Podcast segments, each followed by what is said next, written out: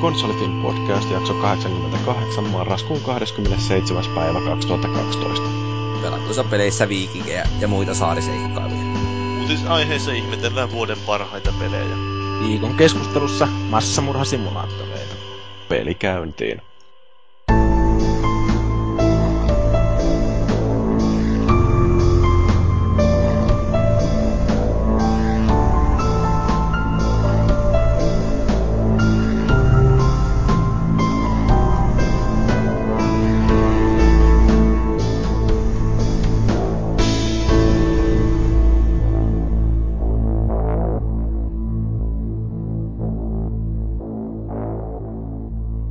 Mun kynä ei saatana toimi, mutta ei se mitään. Ruvetaan pitämään tässä nyt vähän podcastia ja meillä jakson numero on maagisesti 88. Kerrotko Paavi, että mitä suurta symboliikkaa tähän numeroon liittyy? No, siihen liittyy vaikka minkä näköistä symboliikkaa, että se on tämä Erik Lindruusin pelinumero muun muassa. Ja Erik Lindruushan on siis kanadalainen jääkeikkoilija. Keikkoilija. Kyllä. Jää, jääpalloilija. Joo, se on semmoinen jääkendo Jannu, joka joskus mm. pelasi ja lopetti sitten, kun oli liian heikko siihen lajiin. Ja taisi tehdä 88 maalia tulokaskaudella, eikö vaan? No nyt en kyllä menisi sanomaan tuota, mutta... Ehkä ei kuitenkaan. No, mutta lähellä oli kuitenkin. Mm. Ja sitten on vielä 88 merkittävä vuosi. Oh, no, Niin. Ka- niin, no siis riippuu varmaan, että mitä vuosituhannelta katsoa, mutta 1988 oli ihan, ihan hyvä vuosi. maailmalla. Tuliko Huono vuosikerta. tuliko siinä mitään leffoja? No, olisit kysynyt tuon minuutti sitten, niin olisi kerännyt IMDBstä lunttaamaan, mutta kyllähän silloin tällainen uskonnollinen merkkihenkilö tai ainakin jotain siellä. No siis minä synnyin vuonna 1988, mutta nyt tästä nyt nopeasti katsoa, että mitä leffoja sinne tulee, ottakaapas nyt se. No, kertokaapa nyt maagiset. Katsotaan, katsotaan nyt. Joo, no meillä on siis porukkaa täällä, nyt löytyy kuitenkin linjoilta muitakin kuin tämä meidän vuoden 88 lahja maailmalle Paavi. Siellä on maagiset, joka myös on pitänyt hiukan ääntä. Moi moi. Kiva olla taas täällä pienen tauon jälkeen. Meillä sitten unohtaa taas jakso. Joo, olisikohan Toni Rampo, joku, joku Rampon osa. Rambo kolmonen tuli, Kolmonen, Die Hard tuli, Alkuperäinen, ykkönen vai? ykkönen. Oi, Joo. hieno, hieno leffa. Beatles Suisse olisiko tullut kanssa. Ja Joo, sekin. Cocktail. Rain Man. Kaiken näköistä. kyllä- kyllä Pinssi. Paras leffa sinä vuonna tuli. Oi, oi, oi, oi, oi. Hei, kuka viritti Hansan Roger Rabbit? Ja miele, mie, Crocodile Dundee 2. No, on niinku huippusarjoja tullut. Niin sitten on toi Dangerous Liaisons. Niin. No sitten vielä siellä on Valuikin, myöskin Kyllä, meidän joo. elokuva-asiantuntija. No sitä mä en oo, mutta paikalla kuitenkin. Joo, meillä tämän viikon aiheena on ensimmäisen persoonan räiskintäpelit, eli tuttavallisemmin FPS. Ei keksitty Eli yhtään mitään muuta. Tai oikeasti syyhän on tietysti se, että nyt taas ilmestyi Call of Duty ja Halo ja kai niitä jotain muitakin. Meillä on Vanreita sun muita tällaisia. Ja no, kun on taas kauhean tällainen FPS-ryväs tuossa työn alla varmaan kaikilla räiskintäaddikteilla, niin puhutaan nyt sitten vähän vaihteeksi tällaisestakin genrestä. Mutta sitä ennen meillä on nämä meidän normaalit puheenaiheet. Puhutaan vähän peleistä, joita ollaan pelattu, tai siis joita muut on pelannut, koska minä en ole kerännyt pelaan yhtään mitään. Kaikki aika mennyt viinan juomiseen. Sitten meillä on uutisia ja sitten toi viikon keskustelu ja sitten vähän kai jotain palautteitakin. Ja siinä sitten on jakso, kuten tunnettua. Sellaistahan tämä on aina ollut. Mutta mitäs tässä? Mennäänkö suoraan tonne moppiin ja siellä voisi vaikka, mm, arvotaan tuosta Valuigi ja Viikinkimiehen. Joo, Pleikkarin netti ja sä Vitalle myöskin crossplay-ominaisuuden, tää When Vikings Attack.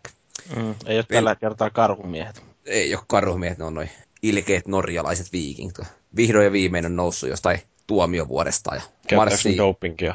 Öö, riippuu keneltä kysyy. Jos Kyryltä, Kyryltä kysyy, niin luultavasti.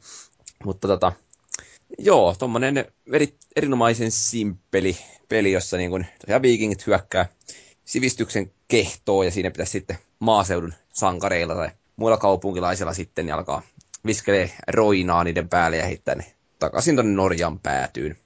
Öö, Heitelläänkö niitä ha- lehmillä tai... Siis joo, kaikilla irtaimistolla, mitä vaan matkan varrella löytyy. Eli siellä on, no se on museossa, niin heitetään faarauta sun muita ja maaseudulla traktoreita. Sen sellaista ja hirveän simppeli peli, pelimekaniikka siinä. Eli oikeastaan vaan niin kuin pyöritään ympäri ruutua ja käydään hakemassa hyviä esineitä, joita voidaan sitten heitellä. Siis miten sitä ohjataan? Öö, on niin kuin, olisiko nyt isometrinen, kunhan se kuvakulma on, niin kuvataan, niin kuin oma ryhmä kulkee siinä yksi vaan, jota sitten kasvaa ja jengiä kuolee sitä mukaan, kun osumaa tulee. Ja käydään hakemassa tosiaan esineitä ja sitten viskastaa vaan yhtä nappia painamalla niitä. Tähdätään, että mihin suuntaan heittää ja yritetään tähdätä viikinkeihin. Okay. Ja sitten kun yksi ruutu on saatu hoidettua, niin marssitaan vähän eteenpäin ja se tulee sitten seuraava satsillinen isopäisiä viikinkihattusia sotilaita vastaan. Ja tätä sitten toistellaan siinä 15 kentän ajan. Silleen tota, hirveän yksinkertainen ja, ja, ja kentät on aika lyhyitä, menee ehkä 10 minuuttia per kenttä suurin osan ajasta. Että vikaan tehtävään nyt sain kulua sitten parikymmentä minuuttia, kun pomofightia sai jyystää hyvän tovin sinne.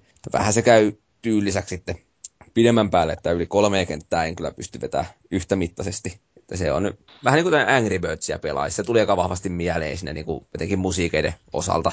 Se on se samanlaista pimpeli-pompeli rämpytystä siellä taustalla. Ja tämä toimii niin kuin, toimisi varmaan Vitalla erittäin hyvin. Haukut Angry Birdsin musiikkia? En, sitähän mä en tehnyt. Mä sanoin, että se on niin kuin pimpeli-pompeli, ilosta musiikkia. Se on hirveän yksinkertaista, mutta tavallaan aika, niin kuin, aika toimivaakin. Hmm. Mutta ei sitä nyt kyllä pidemmän päälle jaksa kuunnella. Tuossa vähän sama, että jos nyt Vitan omistaisi sillä pääsisi pelailemaan, niin varmaan nousisi vielä yhden pykälän verran arvosana-asteikolla, mutta ihan hauskaa ollut silti. Siinä on ta, nämä hahmot, mitä sitten löytyy matkan varrelta, niin osalla niistä on omia erikoiskykyjä. Eli tota, tämä bodaa, jotka sitten pystyy heittämään isompia esineitä ja pidemmälle. Ja no sitten nopea kaveri tietysti porukka juoksee kovempaa. Ja mitä isompi kööri on, niin taas se vähän hidastaa sen porukan etenemistä, mutta ne saa sitten nostettua painavampia esineitä. Eli jos on pelkästään yksi joku yksi jorma siellä heittelemässä, niin se ei kyllä traktoria nosta iteksensä, että se vaatii useamman, useamman kaverin sitä varten. Mutta, mutta. Tontsa tuosta taisi vain puhua, muistaakseni jossakin yhteydessä, olisiko pelannutkin. Niin, no hyvänä puolenahan tuossa on se, että kun siinä on tämä cross-buy-ominaisuus, mm. niin voi ostaa yhdelle alustalle, niin saa trofit molemmista, että No se kiva. Paljon toi nyt maksaa? Jaa, kuule ei pientäkään aavistusta, kun arvostelukappale. Platinaiselle pokaalille ei ole hintaa. Saako sitä oikein platinaisen pokaali? Ei, ei saa. No Siinä niin, tota... no, Sitten se on täysin arvoton. Se on niin kuin Xbox-pelit, joissa ei ole mitään tuollaista platinan tapasta. Se pääsee. Mm. No se karmeita. Ne on huijannut siinä aika röyhkeästi. Tota, siinä on semmoinen kulta trophy lopussa, jonka saa sitä, kun on kerännyt 100 prosenttia asioista ja on tehnyt kaiken maho, kerännyt muut trofit ilmeisesti saavassa sen jälkeen. Eli vähän niin kuin platina, mutta ei kuitenkaan. Mutta ei ole paljon ollut riskiä sen saalistamisesta. Olisiko kaksi pronssia saanut napattua koko Joo. pelin aikana. Ei se tunnu lähellekään niin hyvällä, jos sinne napsahtaa kultainen trofi. Kyllä se jollain tavalla lämmittää mieltä, kun sä näet sen platinan siinä, eikö vaan? No sanois muuta. Että sen takiahan tota peliä pelaa. Että sen takia sitä pelaamista harrastetaan. Joo. Niin no siis mitä ei kai sen mitään muuta hauskaa olekaan. Ihan turhaan, kun tässä nyt jotain pelailla. Niin, jos ei ole trofeja peleissä, niin ei pysty pelaamaan. No ja, joo. Mutta ei sitä varmaan sen enempää. Mutta toinen, mitä tuossa pelailin tämän viikon ajan, niin PlayStation All Stars Battle Royale, eli tämä Sonin versio tästä Nintendo Super Smash Bros. sarjasta, jossa konsolin tutut hahmot tappelee keskenänsä ja sitten mätkitään turpaan, mikä keretään ei ole saanut ilmeisesti samanlaista tunnetta siihen peliin mukaan kuin No, ei ihan, että tietysti niin kuin yksi syy on se, että vaikka nykyään Sonin tai Pleikkaria pelaankin lähinnä pelkästään, mutta silti niin ei noi Pleikkari-hahmot ole sillä tavalla vielä noussut suomalla arvostusasteikolla niin korkealle kuin Nintendo vastaan. No väitäkö nyt, että Nathan Drake ei ole yhtä sympaattinen kuin Mario? Helposti. Mutta tota, toinen mikä siinä on, niin se tappelumekaniikka siinä perustuu siihen, että hakataan tota perusiskuja, jolla ei oikeastaan ole mitään merkitystä, mutta tota, niillä hakataan niin kauan, että saadaan riittävästi tätä AP-pisteitä, jolla sitten saa nämä hahmojen erikoisiskut käyttöön, jota on kolme eri tasoa. Ykkönen on semmoinen, tota, no kaikki on siis erittäin tappavia, jos saa käyttää niitä, mutta ykkösen voi keskeyttää vielä vastustan tekemällä vastaiskulla. Kakkonen on sitten, niin sillä saa jo erinomaista tuhoa aikaiseksi ja kolmosella tappaa sitten use, tai kaikki hahmot oikeastaan ja useamman kertaa. Että jos sen jaksaa sinne kerätä itselleensä, niin on aika vahvoilla pelissä. Mutta se siinä, että kun ne perusiskuilla ei ole mitään todellista niin kuin merkitystä eikä ja niihin ei voi kuolla, niin se tekee sitä vähän semmoista niin kuin vaarattoman tuntusta touhusta. Että siinä missä Super Smash Bros. Meleessä, mitä nyt aikanaan pelailin varmaan 2000 tuntia, niin siinä oli vähän sitä, että kun joka ikinen hahmo pystyi koko ajan tappamaan, jos niin osasi käyttää sitä. Että koko, niin kuin, pitää olla varuillaan koko ajan. Tossa ei sitä sitten oikein olekaan, mikä vähän syö sitä fiilistä. Mutta kerrotaanko siinä sitä, mikä se nyt sitten jotain energiaa tai poveria tai jotain niin kuin ihan vaan huitomalla summittaisesti vai tarviiko siinä tehdä damakeekin tai niin kuin periaatteessa damakeen vastustajille? No siis osua täytyy tietysti, mutta kun ei siinä ole mitään damage-mittareitakaan. Mm. Että ne on erikoisiskut, mikä tappaa sitten kerrasta. Ja tietysti jos vähän saa kombottaa, niin saa enemmän niitä pisteitä sinne, mutta ei se ole konetta vastaan, ja mitä nyt pari matsia netissäkin, niin se ei, niin kuin, ei vaikuttanut hirveästi siihen pelin luonteesta, hakkasko millaista komboa siellä. Hirveän, hirveän simppeliä oli se. Mm, minkälaiseksi peli muuttuu sitten, kun siellä on yhtäkkiä neljä tyyppiä kentällä? Onko siinä yhtään mitään oikeastaan taktiikkaa tai taidollakaan merkitystä? No on siinä siis sikäli tietysti taidolla aika paljonkin merkitystä, että ne erikoisiskut on tosi tehokkaita. Eli ihan niin kuin ykköstason iskullakin pystyy tappaa useamman tyyppiä vihollisen kerralla, jos osaa käyttää sitä oikein. Että ne on sikäli hirveän rajattuja, että esimerkiksi toi Nathan Drake heittää semmoitteen räjähtävän tynnyrin, joka täytyy ampua sitten ilmasta. Ja jos se on riittävän lähelle, niin tappaa kaikki kolmesta vierestä, mutta taas jos sitä ei osaa käyttää, niin voi voi ja sinne meni mittarit tyhjiin. Ja mitä nyt vähän sitä hinkkasin, niin se aika niin kuin taktisena pysy kuitenkin, että ei se ihan niin kuin aivottomaksi mätkinnäksi mennyt se toiminta. Mutta, mutta, no, tokan peli, minkä otin, niin voitiin siinä jo, että ei sen hirveä, hirveä veivät on netissäkään sitä pelaamaan. Mäkin, mäkin voitin eka matsi, jonka mä pelasin siinä. Ai, itse oli ekassa kakkonen vasta, että. Ja voitto tuli hyvin tärkeästi viimetteellä sekunnilla tuplatapolla, että. Mitä hahmoa käytit? Silloin taisin käyttää Kratosta muistaakseni. Okei, okay, mä pelasin sille jollain kissan näköisellä hahmolla. Kissimirrillä. Kenellä se mukaan on kissa? No se on semmoinen vähän kissan näköinen, joku va- valkoinen. Niin joo, se hetki. Pikkukilli. Mä, mä en yhtään muista mikä sen nimi on, mutta mä Mooses. On, no varmaan joku Mooses. Mä sillä otin siitä, se oli pelaajan bileissä, kun siinä oli se joku turnaus siellä, niin mä pelasin siinä. Mä pääsin finaaliin, mutta sitten mä lähdin pois ennen kuin se finaali pelattiin. Jäi voittamatta. Mikä siinä olisi ollut palkintona se peli? Vitaa vissiin ja jotain oh, oh. Aika huikeeta. Mutta mä ajattelin, kun mä oon mun vitaa on jossain teillä tietämättömyyden nykki, niin en mä oikein... Niin. Niin, ettei se vaan olisi jollain naishenkilöllä, joka mm. hakkaa sillä vaan gravitorassia. No en mä nyt tiedä, pelaako se sillä sitä. Että mm, mä en tiedä, missä mun, missä mun 3DS mahtaa olla. Ei kun se, se onkin mulla itsellä, mutta Zelda, Zelda taitaa olla jossain lainassa. Tai... Se Kisumirri on ilmeisesti Toro Inoue, Joku mikä löytyi tästä. Joo. joo siitä, että mistä pelistä on tuttu, niin ei kyllä pienetäkään aavistusta. Se on oleva ongelma, että en lähellekään niistä, niin kuin sillä on varmaan suurin osa pelaajista edes tiedä, että mistä helvetin pelistä ne on. Että Joo, ja se on vähän niin kuin, turhan geneerisiä ne, että joku Killzoneista on tämä, mikähän sen nimi nyt Radek, Radek, Radek. Niin. Tältä niin kuin, on ihan kiva, mutta ei se hirveästi puhuttele. Tää, itse tykkäsin oikeastaan Kratosista ja Narikosta ja, ja, ja mitäs muita siellä nyt oli. No Big Daddy oli aika erilainen hahmo, että ne viihdytti, mutta vähän joku, että mitä tämä Tekken-sarjasta tuttu Heihachi Mishima tekee siellä. Niin. Sitten, sitten siinä on tämä Dantesta, eikö siinä on se uusi versio? Joku Dantesia on, mutta sitä en tiedä, se on erilaisia. Se emo Dante. Heihat, se on vaan niin komea jätkä, että se on ollut pakko lisätä sinne. mutta se, niistä hahmoista vielä, että joitakin testain, tai vähän kaikkiakin, mutta kunnolla pelasin niin Kratosilla, Narikolla ja Drakeillä, niin niillä onnistui jotenkin pelailemaan, mutta tuolla, tuolla Sly Cooperilla niin oli kyllä niin nihkeet, että en viittinyt aloittaa sitä yksin pelikampanjaa sillä.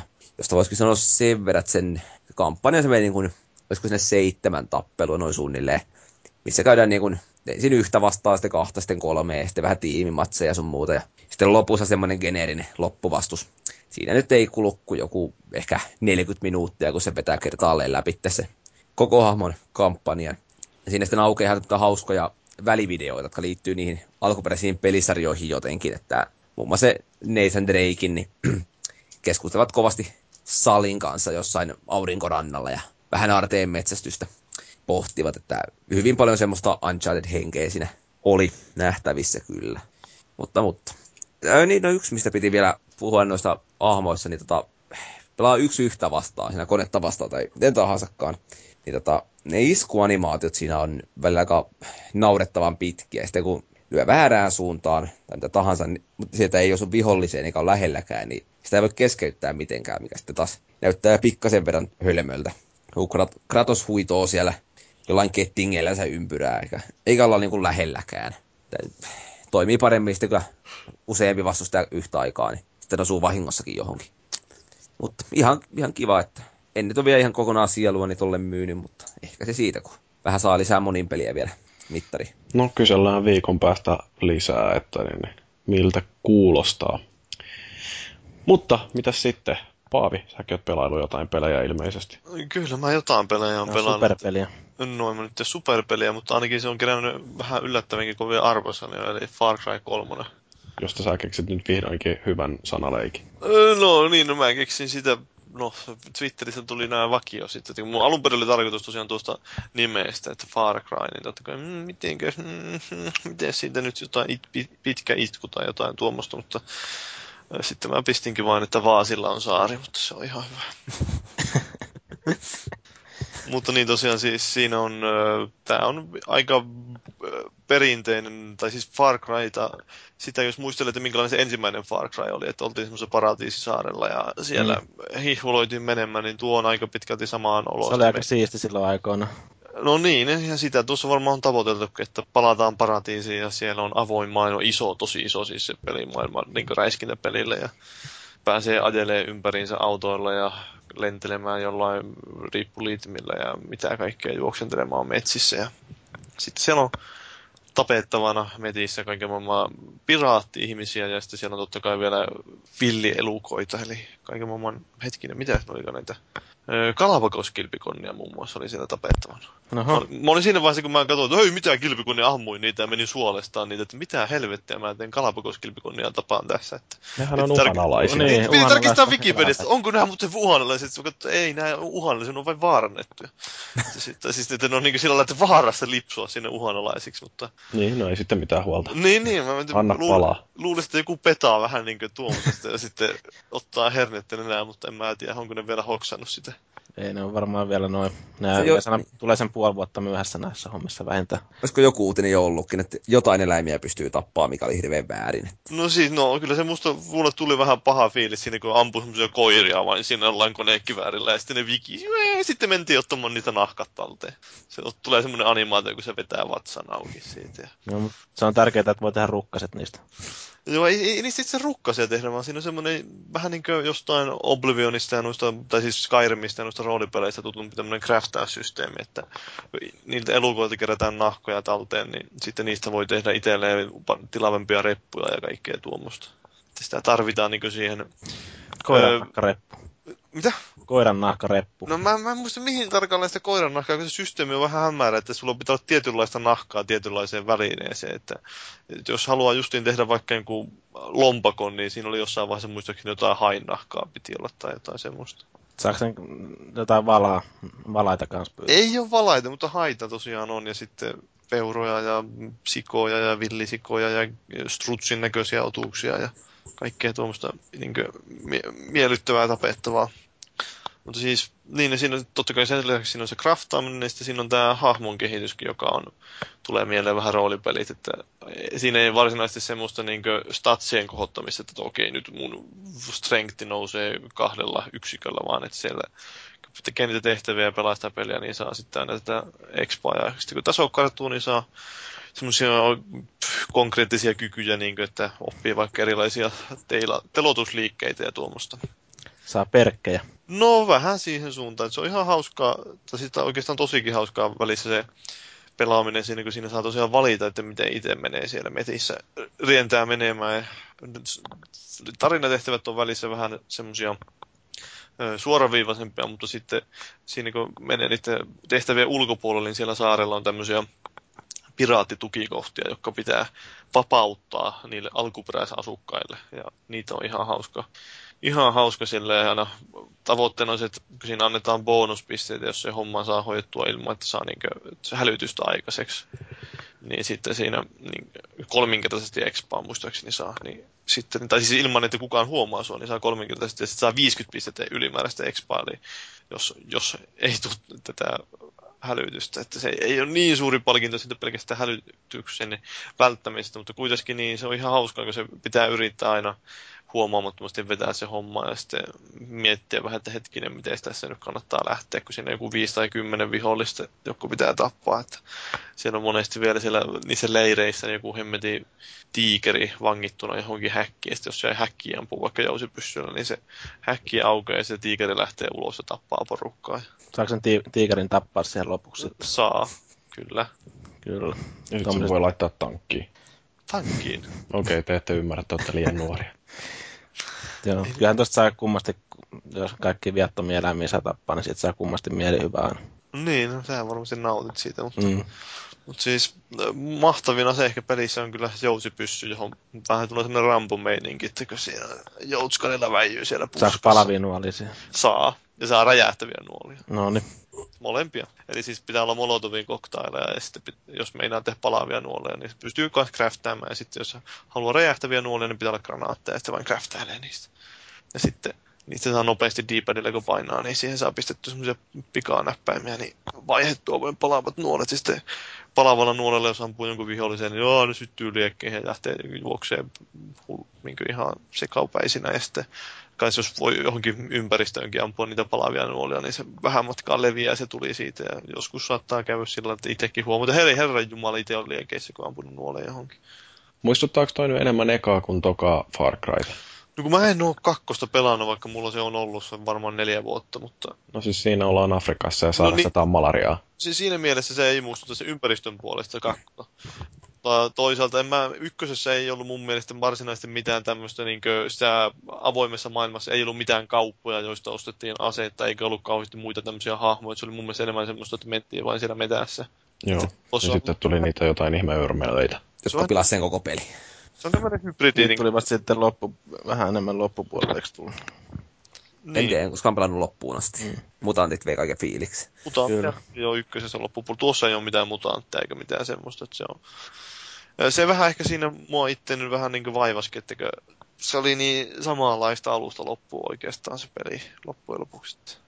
Se ympäristö on aika semmoinen, no kyllä nyt totta kai, no paratiisi on hienon näköistä, mutta sitten kun sä oot siellä kymmenen tuntia tehnyt tismalleen samaa asiaa, niin se alkaa pikkuhiljaa olla, että Mutta onko tuossa samalla tavalla kuin kakkosessa esimerkiksi, niin kuin niitä, niin no, sä et ollut sitä pelannut, joo, mutta tota, niin, sä oot varmaan kumminkin kuullut siitä, että siinä on niitä vihollisleirejä ja sitten siellä syntyy aina joku 10 minuutin jälkeen uudestaan ne viholliset suurin piirtein sinne takaisin. Että, joo, on kuullut, mutta siinä ei tosiaan ole mitään semmoisia. joo, Että ne ö, vihollisia kyllä saattaa, tätä siis niitä vähitellen katoaa ne viholliset sieltä saarelta, kun niitä tuhoaa niitä tukikohtia tai käy valtaamassa, niin niitä alkaa vähän niin kuin kadota sieltä, kun niiden ote niistä alueista herpaantuu.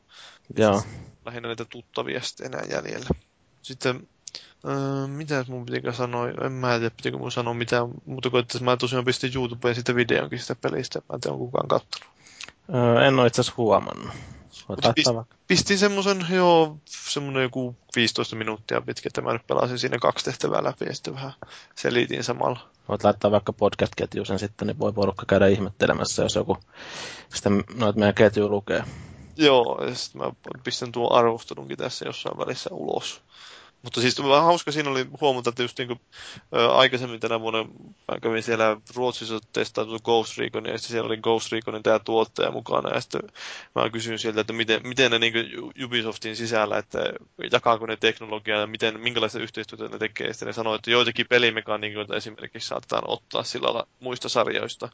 Niin hu- oli hauska huomata, että tuossa oli oikeastaan tismallinen sama, tismalleen sama tämä järjestelmä, jolla ilmoitetaan pelaajalle, että onko se tullut huomatuksi, kun se hiippailee siellä jossain metässä, niin tismalleen samanlainen systeemi siinä kuin jossain Splinter Cellissä ja Ghost Reconissa, eli tulee semmoinen samanlainen indikaattori, että toisaalta siinä on saarella semmoisia radiomastoja, torneja, niin niihin kiipeillään, vähän niin kuin Assassin's Creedissä kiipeiltiin varsinkin ykkösessä eri torneihin ja tämmöisiin rakennusten päälle, ja sitten sieltä painettiin yytä, niin se katto ympärille ja näki sitä aluetta ja karjalta, kartalta paljon ympäristöä lisää, niin tuossa on sama homma, että se kiipeilemään niihin torneihin avataan sitä ympäristöä ja sitä karttaa sieltä valikoista, niin Se on vähän kyllä tosin ensimmäisestä persoonasta kuvattuna, eli niin hahmon silmistä kuvattuna vähän tuskallista välissä se loikkiminen siellä, varsinkin jos se näkökenttä ei ole mikään laajin mahdollinen siinä pelissä.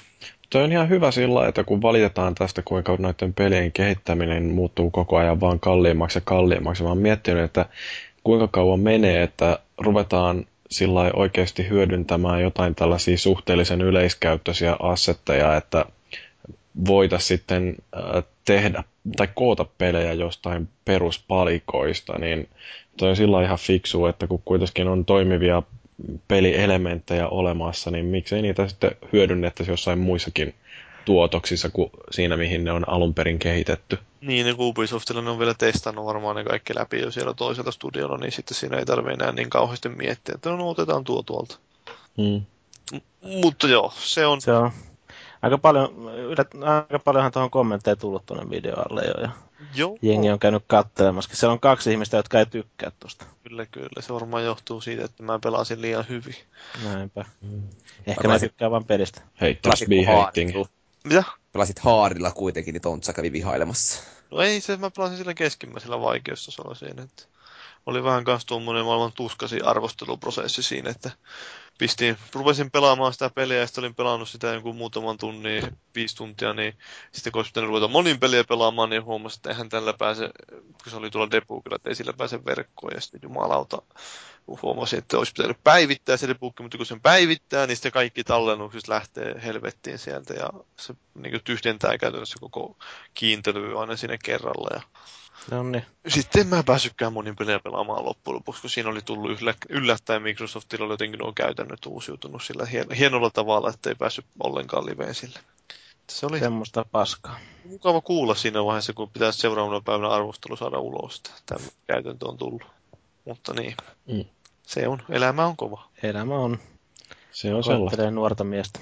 Pitäisikö mun nopeasti sanoa puhua tuosta Walking Deadistä? No, Sanon joo, jo, kovasta elämästä puheen ollen, niin siinä on vähän vielä kovempaa elämää. Joo, siis tuo on kyllä, siis no, jos on pelannut aikaisempia episodeja, niin, tai nelosepisodin, niin varmaan tietääkin, että mitä siinä on suurin piirtein luvassa tuossa vikassa. Että aika synkäksään se meininki menee. En ole pelannut yhtään niistä, mä ajattelin, että se tulee varmaan kuitenkin jonnekin PlayStation Plussaa ilmatteeksi. Niin... Se on ollut Steamissa aika halvalla nyt, että tuossa... No, 12,5 euroa, joo. Niin. Mä itsekin maksoin siitä jotain samaan suuntaista silloin aikaisemmin tänä vuonna, että... Mä oon siis sen pleikkarille kahdella kympillä silloin, mutta mä oon pelannut vasta ne kaksi ekaa episodia, kun ei ole mukaan ollut aikaa. Niinpä niin, paska jätkä, mutta siis mm. se kyllä, kyllä niin kuin, varsinkin tuolla kun episodimaisena pelaa sillä että suur, suurin piirtein niin episodi kerrallaan sitä mukaan kun ne tuli, niin oli, oli kyllä tosi mukava kokemus. Ei päässyt niin häiritteen nämä kaikki paskat jutut siinä pelissä, että se pääsi enemmän nauttimaan siitä tarinankerronnasta ja sitä synkkyydestä, joka siinä oli. Ja kyllähän siinä joku saattoi lopussa itkeäkin, kun oli aika dramaattinen tämä loppuratkaisu pelille. Että ainakin pikkarainen tunnusti, että se itki. Hmm. Tota, onko se pelannut noita muita Telltalein pelejä? Lähinnä mua kiinnostaa vertailu tuohon Back to the Future-sarjaan. En ole pelannut. Okei, okay.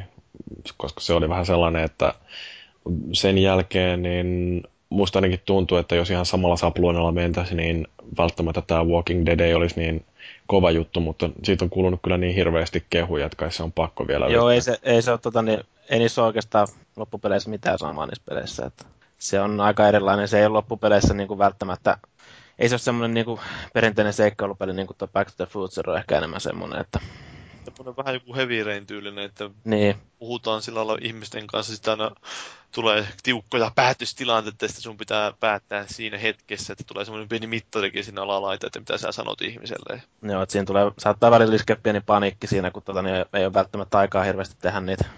Kuinka suuria ne päätökset on? No semmoisia tyyliä, että haluatko nyt kenet jättää kuolemaan tuonne, että ketä sä yrität pelastaa tässä tilanteessa. Niin. Sahatko jonkun käden poikki tai niin, tämän tyyppisiä juttuja. Että... Ja ne sitten niin kantaa ihan tarinan loppuun asti tai osia. Joo, ja sitten siinä on semmoisiakin, että kun, jos sä esimerkiksi valehtelet jollekin näin, sä voit niin kuin valita sen, että sä et välttämättä kerro totuutta, niin sitten siinä tulee sellainen merkki, että kaveri muistaa, mitä sä oot sanonut ja Joo, tullut, tullut vähän ehkä semmoinen kömpelökin, että olisi se voinut vähän hienovaraisemminkin tehdä. Ja sitten kanssa häiritti, sitten jos tosiaan menee jonnekin internetsiin tai juttelee muiden pelejä pelaaneiden kanssa, niin kyllä siinä huomaa, että ei ne valinnat loppujen lopuksi kauheasti siihen tarinaan vaikuta. Että... Sehän on ihan hauskaa aina silloin siinä episodin lopussa, mikä niin kuin aina näyttää sitten, että minkälaisia valintoja muut on tehnyt siinä. On ihan hauska, paitsi että se on bugittanut nyt viimeisimmässä muutamassa episodissa ainakin PCllä, että siinä on tullut vain, että kun niitä valintoja on listattu, niin että choice 5, choice 5 description, choice 6. No, ja. No, no, se on ihan kiva, että mä näen nuo prosentit, mutta kun mä en tiedä mikä tuo valinta tuossa on.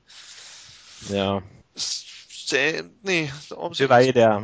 Tietenkin te, teillä on varmaan ne resurssit, ei ole mitkään ihan hirveä. Niin, niillä on vähän kyinen tuo tekninen toteutuskin noissa peleissä, että onhan se niinkö kuitenkin, kuitenkin pelaamisen arvoinen, varsin jos haluaa tuommoista niin tarinavetoisempaa peliä hakea. Mm-hmm. Varmaan vuoden paras tuommoinen niin, siinä nimenomaan tarinavetoinen peli. Että ei se, kauhean... mikä itse häiritsi ainakin pleikkarilla silloin, mä oon varmaan sitä aikaisemminkin sanonut, niin tosiaan vähän ihmetytti se, että niin kuin siis siinä oli välillä semmoista niin kuin lagaamista tai pätkimistä, että se vähän häiritti sitä pelaamistakin niissä toimintakohtauksissa. Joo. Sitten painaa jotain nappia tiettyä aikaa sinne ja näin, niin sitten se yhtäkkiä niin kuin pätkii silleen, että sä et tiedä, mitä siinä tapahtuu suurin piirtein siinä ruudulla. Ei siellä onneksi tosiaan mä pääsin sitä eroon, kun mä pistin ne varjot pois päältä. Että siinä oli kans vähän pätki aluksi peli, mutta sitten heitti varjot pois päältä, niin toimii ihan smoothisti koko loppua. Ja... Joo, hassu, että siihen ei ole tullut sitten, eikö siinä ole tullut myöhemminkään mitään korjausta siihen, että niitä varjoja ei pysty edelleenkään laittaa päälle? Mä en ole, mä en ole kokeillut edes pistää niitä, mä en ole niin kauheasti jäänyt kaipaamaan niitä. Joo. Se on tosiaan, kannattaa, kannattaa tsekkailla. Sehän saa iPadillekin jopa. Joo, niinhän on ilmeisesti näitä Telltale pelejä on muutenkin tullut tota, niin Applelle ainakin. Mielenkiintoista kokeilla. Eikö ne Monkey Islandit tullut kanssa ne episodipohjaiset ja Taisi olla. tällaista, että... Olisi mielenkiintoista kokeilla sinänsä, että miten toimii. Tuommoisen luulisi jotenkin, että toimii ihan hyvin. Niin. Muistaakseni joku kaveri, kun se huomasi, että mulla oli pleikkarilla se joku Monkey Islandikin ladattu, ja taitaa olla PClle, ei kun hetkinen PClle mulla taitaa olla se.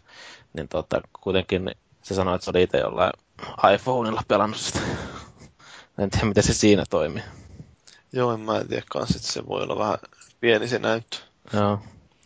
No, mutta se varmaan oli Walking Dead. Täytyy todennäköisesti palata siihen vielä jossain vaiheessa, kunhan mäkin saan sen hankittua. Ja... Puhutaan vuoden parhaista peleistä. Niin. No siis sehän on nyt ollut jo mainittuna aika monessakin tällaisessa yhteydessä, joissa puhutaan vuoden parhaista peleistä, niin ihan mielenkiintoista. Mehän spekuloitiin siellä jossain vaiheessa, että voiko olla tällainen episodimainen peli ylipäätään vuoden parhaiten pelien listauksissa, mutta ei se näyttänyt estämään tämä formaatti millään lailla. No, mutta Maagi, sä oot pyyhkinyt pölyt tuosta Wii, ei Wiistä, kun siis tuosta Vitasta. Yhtä turhia laitteita. Joo. Niin. Joo, mä en itse asiassa muista, että milloin mä olin sitä viimeksi. Mä en ollut varmaan Gamescomin jälkeen käyttänyt sitä ollenkaan. Mä kaivoin se jostain tuolta nurkasta, kun tajusin, että tuonne PlayStation Plussa homma, niin sehän on niin laajentunut myös tuonne Vitan puolelle viimein. Niin se on sinänsä ihan kiva, että pääsee sitten jotain pelejä latailemaan sille ihan käytännön tavallaan ilmaiseksi, ja sen ilmastaa, kun sä maksat sit sitä. Paitsi sä et maksa. Niin, no joo, mutta niin, no ilmaiseksi pääsee lataamaan. no niin. niin. Yritit samaistua kuulijoiden kohtaloon. joo, ollaan nyt rehellisiä sitten kuitenkin. Tota, tosiaan sinänsä ihan hauskaa, että ei ollut tota peliä tullut vielä ostettu. Multa niistä ilmaisista peleistä löytyy jo valmiiksi. Tava, sekinhän olisi tavallaan ihan hyvä, jos olisi isompi muistikortti, niin latailla sitten tuohon suoraan Vitan kovalevylle. Niin... Kovalevylle? Onko se semmoinen? Niin, tai muistikortille. Siis ei, tartutaan nyt näihin asioihin. Joo, mutta tota, niin toi on silleen ihan, ihan niin kuin mielenkiintoinen peli. En mä nyt ole hirveästi sitä kerännyt vielä pelaamaan, mutta niin kuin nimikin kertoo, niin siinä on vähän semmoista painovoimalla kikkailua mukana siinä, että tota, niin, graafisesti se on silleen ihan, ihan ok näköinen peli, se on niin kuin tavallaan voisi sanoa ehkä kuvalla ehkä persoonallinen tai näin, että ei se nyt niin kuin teknisesti välttämättä mitään Vitan ykköspelejä sinänsä ole, että jonkun verran siinä on tota, sahalaitaakin pomppaa ruudulle ja näin, että kun tota, kattelee sitä. Mutta semmoinen niin vähän sarjakuvamainen grafiikka ja näin, että ja sitten siinä on tosiaan ne, nämä välivideot, mitkä on myös niin toteutettu sellaisilla sarjakuvaruudulla ja sitten niin kuin ääniefekteillä. Et tota, ne on mielestäni ihan haus, hauskasti toteutettu ja siinä pystyy sitten vähän kallistelemaan sitä laitetta siinä samalla, kun tota selailee niitä ruutuja. Et tota, se sopii mun mielestä hyvin siihen tyyliin ja niitä ruutuja vaihdetaan sillä, sillä että sä hipaset sitä ruutua siinä sormella. Ja tota, mitäs No, kuin, nyt sitten? kuinka paljon sä nyt oot pelannut sitä? Öö, sanotaan nyt varmaan, että joku, olisiko joku puolitoista tuntia ehkä. Et Okei, en- no, et on vielä sitten niinku sellaisia kauhean pitkällisiä kokemuksia kerännyt sieltä saamaan, että jaksaako ei. vetää loppuun asti. No ei, no siis kyllä se sinänsä, tuossa nyt ei ole vielä, vielä niin kuin mitään ihan hirveän dramaattista tapahtunut. Että siinähän niin kuin se alkuasetelma on semmoinen, että siinä on semmoinen käytännössä vähän niin kuin muistinsa menettänyt päähahmo ja silleen oikein omaperäinen alkuasetelma siinä. Niin, ja, tota, Sitten siinä on mukana semmoinen kissimirri, semmoinen, mikä aina laukoo sieltä tää purri ja miau, miau ja kaikkea mitä vastaavaa sieltä sitten tulee, kun tämä juttelee tämä päähahmo, sille tulee sellaisia tyhjentäviä vastauksia. Paivi varmaan tykkää siitä Joo. siitä, kun tänne on sellainen musta kissa mukana. Mikähän noissa on näissä Sony yksinoikeuspeleissä, että niissä on sarkastinen kissa aina? Tai mä tiedä, onko tää sarkastinen? Tuossahan Sorcerissa oli kanssa. Joo. Tuo on ihan semmoinen, milloin kanssa sitten niitä just erikoisvoimia siinä se kissa kissa löytyy niitä, että sitten toi päähahmolle selvii sitten tietenkin aika nopeasti se, että se ei ole mikään ihan normaali, normaali hamsteri, vaan se pystyy käyttämään sitä painovoimaa hyödyksi niin kuin mennä niin kuin eri mestoihin sillä aika kätevästi, kun tani laittaa sen gravity-homman päälle ja sitten suuntailee itseänsä. Sitten pystyy sillä vitalla, vitaa kallistelemalla tai sitten tani toisella tatilla niin laittaa sinne, että minne suuntaan haluaa lähteä lentämään. Siinä on tietenkin se mittari, myös se gravity-mittari, että se kuluu siinä, että jos se menee loppuun, niin sittenhän se liitely loppuu siihen. Että... Mutta se niin kuin latautuu itsekseen ja sieltä pystyy vielä keräilemään myös sieltä kentistä niitä gravity-juttuja. Että tota, sitä mittaria pystyy myös sillä nostaa. Ja siinä niin kuin myö, vähän niin kuin jonkun verran se alun jälkeen niin selvii, niin kuin, että sen, pää, tai sen päähahmo sitten nimetään yhden tyypin, tyypin mukaan. Siinä niin kuin, pu, eka, se on niin kuulemma siellä kaupungilla puhuttu jostain Black Cat Ladystä, mutta tota, niin, se on niin kuin, saa sitten lempin, tai niin kuin nimen Cat peräisesti kanssa. Että.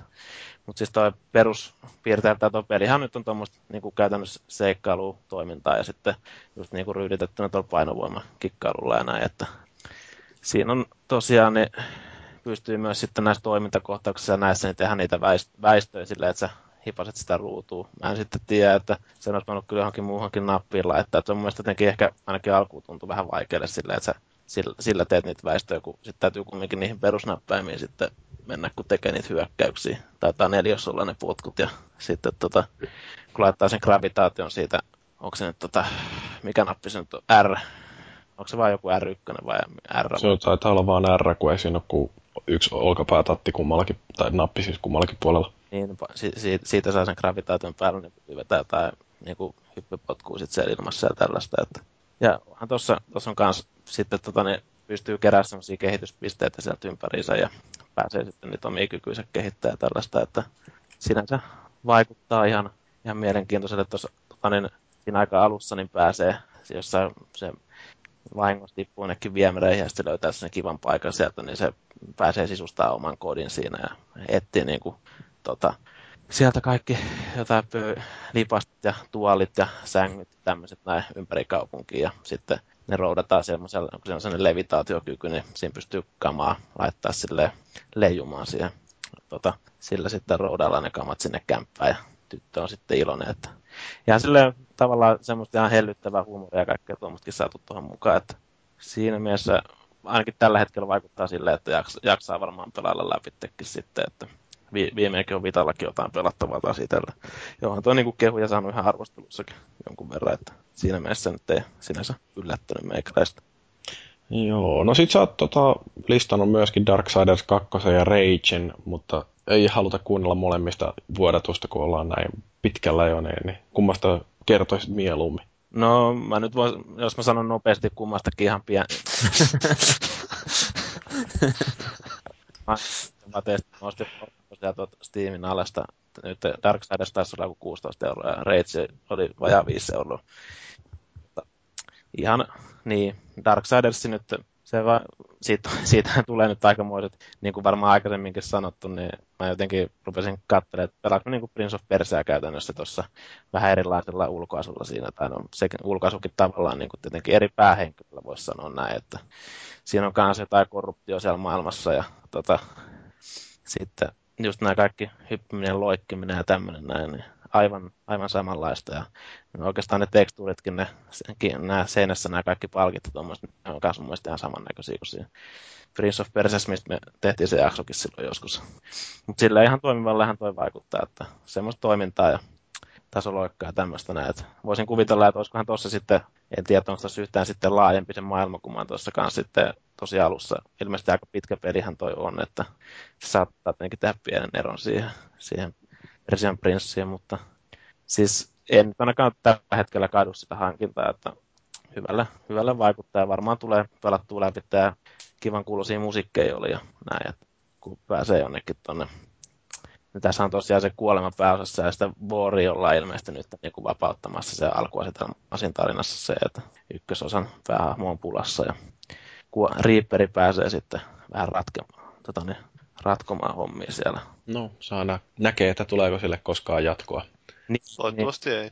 Tehokunti. Nyt ei sinänsä mikään hirveän hyvä. Tavallaan tuo peli vaikuttaa kyllä sillehän sen verran laadukkaalle, että harmillinen homma, että se ei ole sinänsä sitten menestynyt kuitenkaan myynnillisesti. Että... Pelaajat tykkää paskasta. Niin, ja Rage voisin sanoa nopeasti sen verran vaan, että niin, onhan se niin, sinänsä ihan komeen näköinen peli. Mä en kyllä pystynyt laittaa siihen kaikki asetuksia tappiin, kun mulla on sen verran vanha kone jo, että sain sen ihan kyykkyyn, kun mä, mä rupesin nokittelemaan siinä alussa. Niin meni semmoiseksi niin kuin ihan vanha ajan diasouksen meininki siinä. Mutta tota, niin, siinähän heti sitten kanssa alussa tulee tämmöisiä jotain viittauksia jonnekin Doomiin, kun siinä on joku semmoinen bobbleheadi jossain tämmöisen auton, tota, auton tai mikä tämä nyt on tämmöinen rantakirpun laudalla siinä pyörimässä se Doomin päähahmo sinne ja tällaista näin. Mä nyt en sitten loppupeleissä hirveästi siitä innostunut. Jotenkin vähän semmoiselle että tota, niin, tylsälle toiminnalle se vaikutti, vaikka tavallaan ihan niin kuin tuota, munakkaat äänet ja kaikki tuommoiset noin komeat maisemat. Ja tavallaan se, siis se, eikö se, se on vähän sellainen post-apokalyptinen meininki kanssa, niin sinänsä se asetelma on ihan kiinnostava niin kuin mun mielestä, mutta en eikö mikään koukkuun kuitenkaan.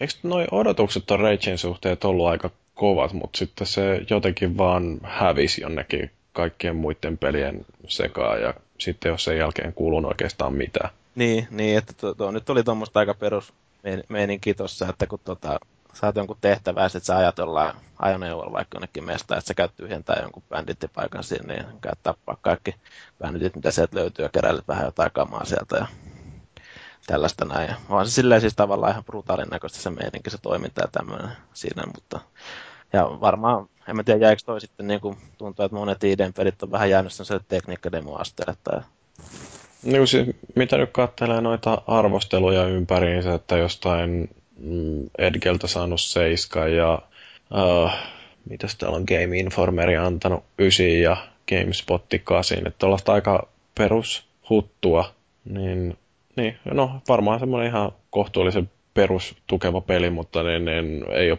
myynyt paskaakaan Wikipedian mukaan Pleikkari-versio on myynyt 11 000 kappaletta ekalla viikolla ja 7800 kappaletta mennyt Xbox 360 että... Missä? Ei, ei kun tää onkin, sori, tää onkin ja, Japanin myynnit. Onko no, mitään niin, mä mietinkin, että mitä helvettiä. niin, Joo, no mutta ei se varmaan nyt mikään ihan järjetön myyntimenestys ole ollut, koska se on tosiaan kadonnut niin totaalisesti jonnekin se limboa. Ilmeisesti taitaa olla niillä ajoneuvoilla tai kilpailu siinä, että se ei ole mitään semmoista perinteistä räiskintää, sitä mä nyt en ole testannut, mutta jotain videot on joskus katsonut siitä näin, että tavallaan ihan mielenkiintoinen siinä, että ei niin kuin lähetty, ole lähetty sille perusräiskintälinjalle, mutta tota, enpä tiedä, että pelaako kukaan netissä, että siinä mielessä ei varmaan välttämättä ole peliseuraakaan. Sitten mm. se eli se. No joo, se oli varmaan meidän moppiosuus siinä jos ei kukaan halua mitään muuta puhua, no ei varmaankaan. Tauon jälkeen meillä on tärkeä tiedotus kaikille, jotka harkitsee Wii U'n hankkimista. Ei mitään sellaista, että jättäkää hankkimatta, mutta lisää tästä pimputuksen jälkeen.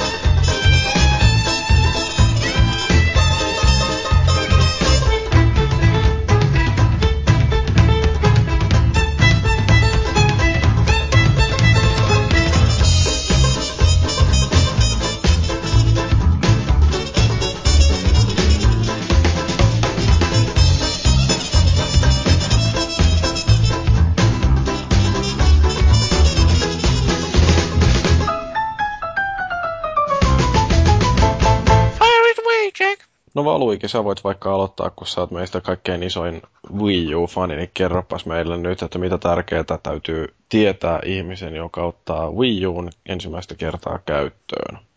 Joo, eli sieltähän löytyy tämmöinen piristävä gigan kokoinen paketti heti alkuun, mikä täytyy latailla siihen koneelle. Että Eikö se nyt ollutkaan viittä gigaa? ei se ilmeisesti ole, se on vaan gigan. Ei viisi gigaa olisi mahtunut sinne kovalevyllekään. Jonnin verran ilmeisesti tullut sitä ristiriitaista tietoa siitä asiasta, että aika moni media oli uutisoinut sen viitenä gigana. Niin kuin se on varmaan siitä, että kun siinä taisi olla neljä gigaa valmiiksi tai jotain. Tai siis joku niin kuin, öö, sen verran oli valmiina siellä kiintolevyllä ja sitten siihen tulee se giga siihen päälle, niin sitten yhteensä siitä on viisi gigaa varattuna siitä kiintolevystä ja sitten sinne jää se kolme jäljellä.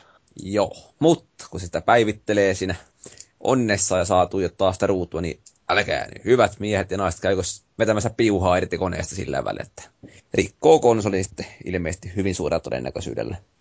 Eli tota, täällä oli LA Times, lehdi joku toimittaja käynyt, tehnyt tämmöisen suuren oivalluksen ja, ja, ja vetänyt piuhan irti ja se oli sitten niin, kone niin kuin jumittanut siihen. Enää ei pyöri yksikään peli eikä yhtään mikään muukaan. Ja tämä tosiaan ennen kuin ensimmäistäkään peliä oli päässyt pelaamaan. Että, No. että sitä kannattaa vähän miettiä, että totteleeko sitä käskyä, että älä sammuta laitetta asennuksen yhteydessä.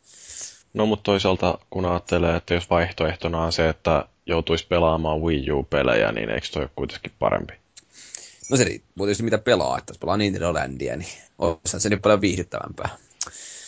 Ai siis kumpi olisi viihdyttävämpää, se Nintendo Land vai se... Nintendo Landi tietysti pääsee vähän testailemaan sitä ohjainta. Muilla nyt on niin väliä.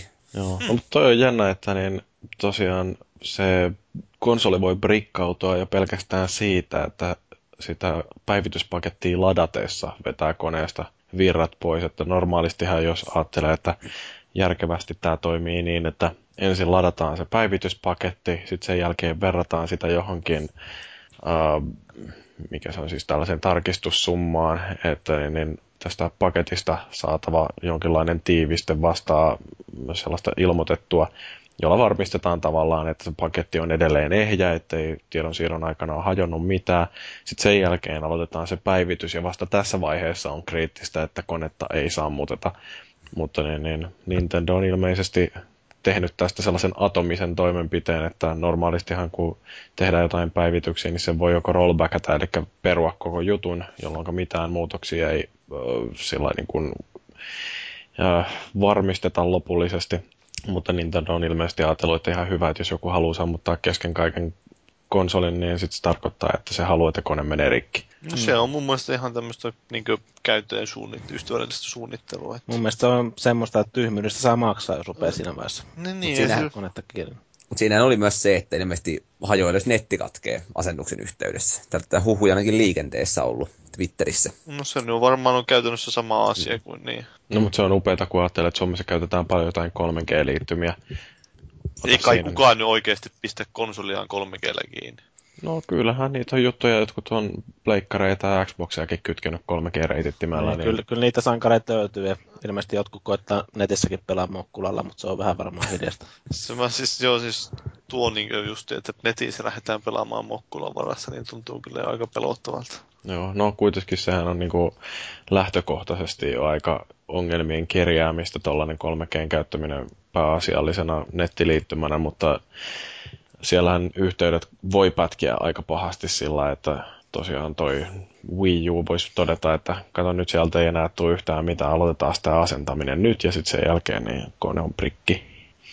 Mutta niin, niin tämäkin on jännä, että miten kiire Nintendolla on oikein tullut nyt, kun ne on tällaisen jumalattoman kokoisen päivityspaketin laittanut ensimmäiselle päivälle, että oliko se niin viimeisen päälle lukkoon lyöty, lyöty tämä toimituspäivä, että ei voida tehtaalla asentaa tätä viimeisintä versiota ennen kuin niitä ruvetaan shippailemaan konsoleita.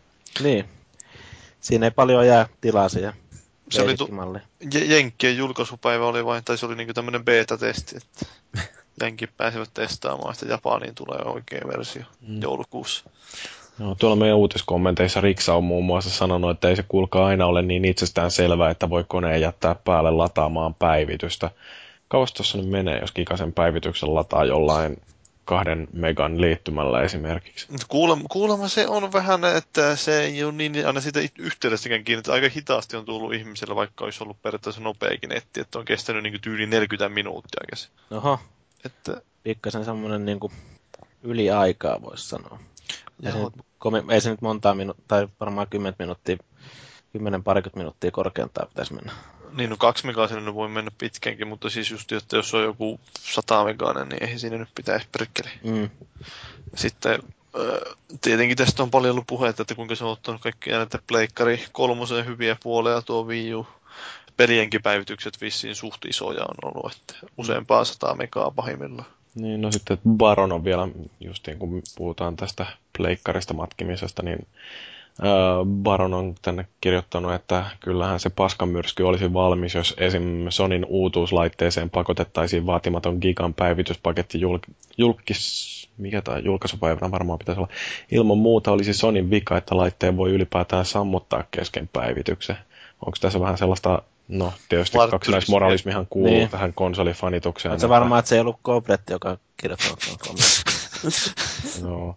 Ei, mutta siis onhan tämä sellaista, niin kuin, että perseestä toi on täysin riippumatta siitä, että kuka tuollaisen päivityspaketin pistää. Että, että siinä mielessä niin kuin, mm, totta, totta, että niin, niin, jos tämä nyt olisi Sonille tapahtunut, niin siellä olisi samat tyypit, jotka nyt ilkkuu ää, tälle tota, Nintendo-päivitykselle, niin olisi puolustelemassa sitä, että minkä takia se on ihan hyvä juttu, että saadaan vain uusia ominaisuuksia heti ekana päivänä. Näinpä. Joo, ja Mahev Koro vielä toteaa, että Wii oli al- alusta asti erittäin laadukkaasti toteutettu konsoli. Wii U vaikuttaa olevan toista maata. No, Mahevi ei ole kyllä nyt syttynyt tähän samalla tavalla kuin Joo, Wii. ei, ei se, se, on, se on tuolla ollut kautta aikojen, mitä mä nyt muistan sen Wii U-kommentointia, niin se on aina ollut negatiivinen vähän sen laitteen suhteen. Että Joo, se pelkää, että tästä tulee uusi Gamecube. Varmaan Tulee, tulee, vaan, tulee vaan noita Nintendo huippupelejä, eikä tule mitään uutta Wii Sportsia eikä mitään tällaista. Niin. Ah, Kopretti on myöskin kommentoinut tällä näin, kun joku heitetään näin, että kuka idiotti sammuttaa koneen kesken asennuksen, niin vastaa kyllä ihan aiheellisesti, että no vaikka muksu. Meillä on muksu oppinut käynnistämään ja tavallaan myös sammuttamaan konsolit, eikä kaikkeen aina ehdi. No jos noin tekee, niin sitten hakataan ne kädet irti, ne ei sammuta. Niin, mutta kuka huomasi, että Tontsan mukelo oli twiittailu? Viitannut. Niin, no sit mä on se samaa vihje, että Mitä sä olit viittaillut? Öö, jotain epämääräistä öksyllä. Oli siellä jotain muutamia sanoja siellä seassa, mutta Trophy. Sitten niin se, on, se oli just jostain Vitalla viitannut, että, niin, että minkälainen käyttäjä sitten sinne Vitaan, että onko se mennyt itsestään sinne Twitter se on niin helppo, että sitä osaa mm, kaksivuotias tyttölapsikin käyttää. Jättänyt lojumaan ja siellä on valmiiksi, että osaakohan se nyt tuohon mennä. Se on ehkä, ehkä se on vähän, vähän normaali kehittyneempi muksu, kun se on kuitenkin Tontsan jälkeläisiä. Niin. Niin. Se on varmaan, arvakkaan miten se oikeasti tapahtunut. Tontsa on pistänyt sen huoraamaan sille trofeja jossain pelissä. Vahingossa tuota, tuota nappia, niin se on kuitenkin vahingossa mennyt Twitteriin sieltä. Että... Se on hyvä, kun pystyy siis- ulko- ulkoistaa tuon trofien huoraamisen. Joo, tämä on siis tämä twiitti, niin, niin 23 tuntia sitten tällainen, tässä lukee, että Uiok aikaa at with age for example y utterly for certain but to butte. Sitten tuon saa jälkeenpäin vielä pistänyt, että edellisen tweetin teille tarjosi Saana 2V. No. Niin, niin, kyllä siellä oli englannin kieltäkin osaa jo nuori. Jumalauta. Se on, se on peleistä oppii, kato. Kyllä, kyllä. Ja puttepossu oli vielä lopussa siellä sitten. Oliko saanut ensimmäinen sana trophy? Luultavasti. Ei vaan se oli se, mikä se on se ääni, joka tuleeko trofeensa. Chiching. Mulla täytyy, täytyy tuosta Wii U-asennosta jutusta sanoa vielä se, että kattelin pari kuvaa tuossa netissä siitä asennusruudusta. Ja se on ilmeisesti semmoinen, että se ei kerro, kerro niin kuin yhtään, että miten pitkällä se asennusprosessi on. Eli Mhm. mm-hmm. lukee, että älä sammuta. Se on, se on tosi jotain. hyvää suunnittelua nyt. On, että siis On, on. sikäli tietysti ymmärtää, että jos niin kuin, tuommoinen gigan päivitys latautuu kuudetta tuntia, ja vaikka se olisi vain niin kuin hitaan netin takia, mutta niin kuin, itse kukin varmaan miettii siinä kohtaa, että toimiikohan tämä nyt ihan oikein. Ei se varmaan sano se päiv- laite missään välissä siinä, että minkä kokoinen se päivitys on. Se vain sanoo, että se lataa sitä. Niin. Kyllä siinä pikkasen rupeaa silleen varmaan jo epäilemään itteensä ja kaikkea muutakin siinä. Että... Niin on. Tärkeä kysymys tässä on se, että minkälaisilla hakusanoilla täytyy yrittää etsiä pornokuvia, että päätyy katselemaan jotain vi- äh, Wii Uun latausruutua. Niin. Et sä halua tietää. Näin on. Tää voi kyllä näyttää sulle joku viikonloppu. Okei. Okay. Joo, ihan käsipelillä. Mielenkiinnolla odottelen. No mut hei, jotain hyvääkin tässä äh, Wii Ussa. Nyt Nintendon tämä eShoppi, eli paikka, josta voi latailla pelejä, niin, niin sitä on nyt kehuttu, että se on yhtä hyvä kuin Steam. Pitäisikö mun paljastaa taustoja tästä tarinasta? No, paljasta. En mä tiedä. Kerro vaan. Mikaelin mua sen jälkeen. No joo, me oltiin tuolla Chaplinissa viime perjantaina, kun kyseinen mies kirjoitteli tätä. Tota, niin, silloin, silloin oli sellainen kyselytunti, tai mikä tämä nyt oli, 15 minuuttia sillä ilmeisesti meni siihen, kun se vastaili niihin kysymyksiin. Ilmeisesti se ihan tiukkoja kysymyksiäkin oli siinä. Ja se oli kyllä semmoisella tietyllä zonilla siinä, kun oltiin tosiaan näiden pulkkisten Ari ja kumppaneiden kanssa vähän tuolla pelaamassa bilistä ja ottamassa bissejä, niin hyvin se mies näköjään hoitaa nämä hommat ihan tota, niin pienellä, pienissä päissäänkin. Että Eli I- kohupaljastus. Suomalaiskehittäjä antoi haastattelun täysin humalassa. Niin, no sehän on markkinointimies, että tota, niin, No niin, siinä mielessä. Työntekijä. siis tämä on, niinku, tää on niinku siis Niin. sillä lailla, että kun normaalisti suomalaismies menee toiselle suomalaismiehelle kännipäissä, että sä oot kuule niin hyvä kaveri, niin tämä Mikael on ollut siellä, että niin, se on kuule niin hyvä e-shoppi. Se on niin, sen on niin paras jätkä. Me- Meillä oli siinä onneksi muutama englann, ihan niin kuin englanninkielinen kaverikin mukana siinä, niin, niin tota, pystyy oikolukeekin lennosta, niin kuin tehtiin tuolla Gamescomissa myös meidän artikkelien kanssa. Ei ollut mitään hätää siinä mielessä hommassa. Mutta joo, Niin. No mutta siis haluatko joku avata vähän, että minkä takia tämä e-shoppi on niin hyvä? No koska Nintendo antaa kehittäjille ö, mahdollisuuden ö, valita hintatasonsa itse ja julkaista päivityksiä itse ilman erillisiä korvauksia. Ja sitten ilmeisesti aika vapaasti saa myös niin kuin päättää niitä jotain kampanjoita tai ajankohtia tuommoisia, että milloin haluaa niin kuin tehdä jotain hinnanalennusta ja tämmöistä niille Niin peleille. varmaan jo, että jos semmoista, että okei, nyt on tämä viikon al- teema-alennus ja tähän nyt saa alentaa vain yksi peli ja bla bla bla.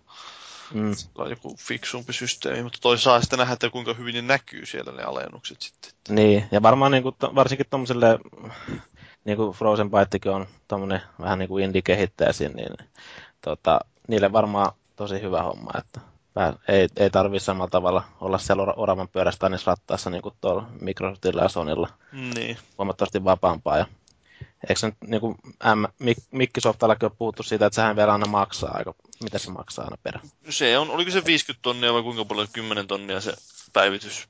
Mä en muista. Joo. Ei se kai kumminkin- 50 ollut. Se kuulostaa aika, aika isolta. Se on aika iso raha kuitenkin, jos puhutaan jostain 50 tonnista. Mäkin olen tuommoisen luvun kuullut kyllä joskus. Että, Mä muistelin, että se olisi ollut jotain 10, mutta voi olla, että on seniili. 40 tonnia oli ilmeisesti tuo yksi hinta, joka on pyörinyt. Sittenhän se on halpa. Halpaa kuin saippua, joo. Niin, siis tuosta vain päivittelemään. Mm.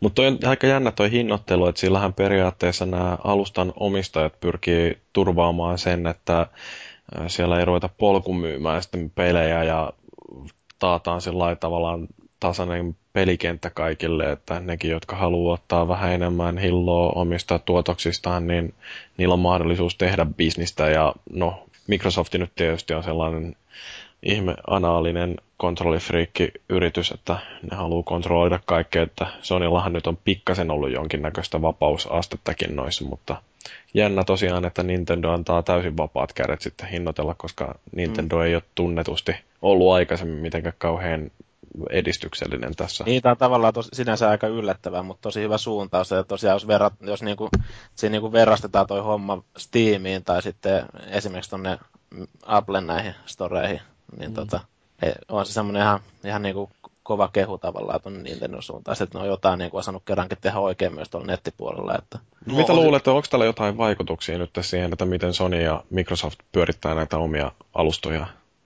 No Microsoft niin nyt tuskin pahemmin katsoo, mitä Nintendo tekee. No, Siis veikkaan, tuolla, että tuolla puolella. ainakaan tässä sukupolvessa nyt ei väl- varmaan, varmaan ole tulossa mitään muutoksia sen kummemmin, mutta nyt, että sen, se tietenkin varmaan vaikuttaa, että miten tuo ottaa tuulta alle ja miten paljon sinne rupeaa tulee ja miten me toi Nintendo Netpolen toi soppi, toi eSoppi, niin tota, luulisin, että sieltä ehkä jotain ottaa oppia myös mukaan sitten tuleville koneille. Luulisin, vähän vaikuttaa, että nyt yeah. kuitenkin toi pystyy perittämään myös ne samoja pelejä, mitä nämä muille palve- palveluille tulee.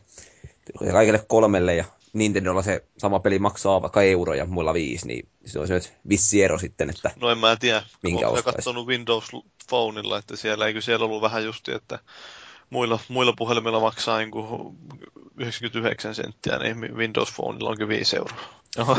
Niin, mutta ostaako sitä kukaan sitten? Että... Niin. Windows Phone käyttäjät käsittääkseni tuorempien tilastojen mukaan käyttää eniten rahaa siihen palveluun. No siis niin. puhelimen niin sovellusostoksiin.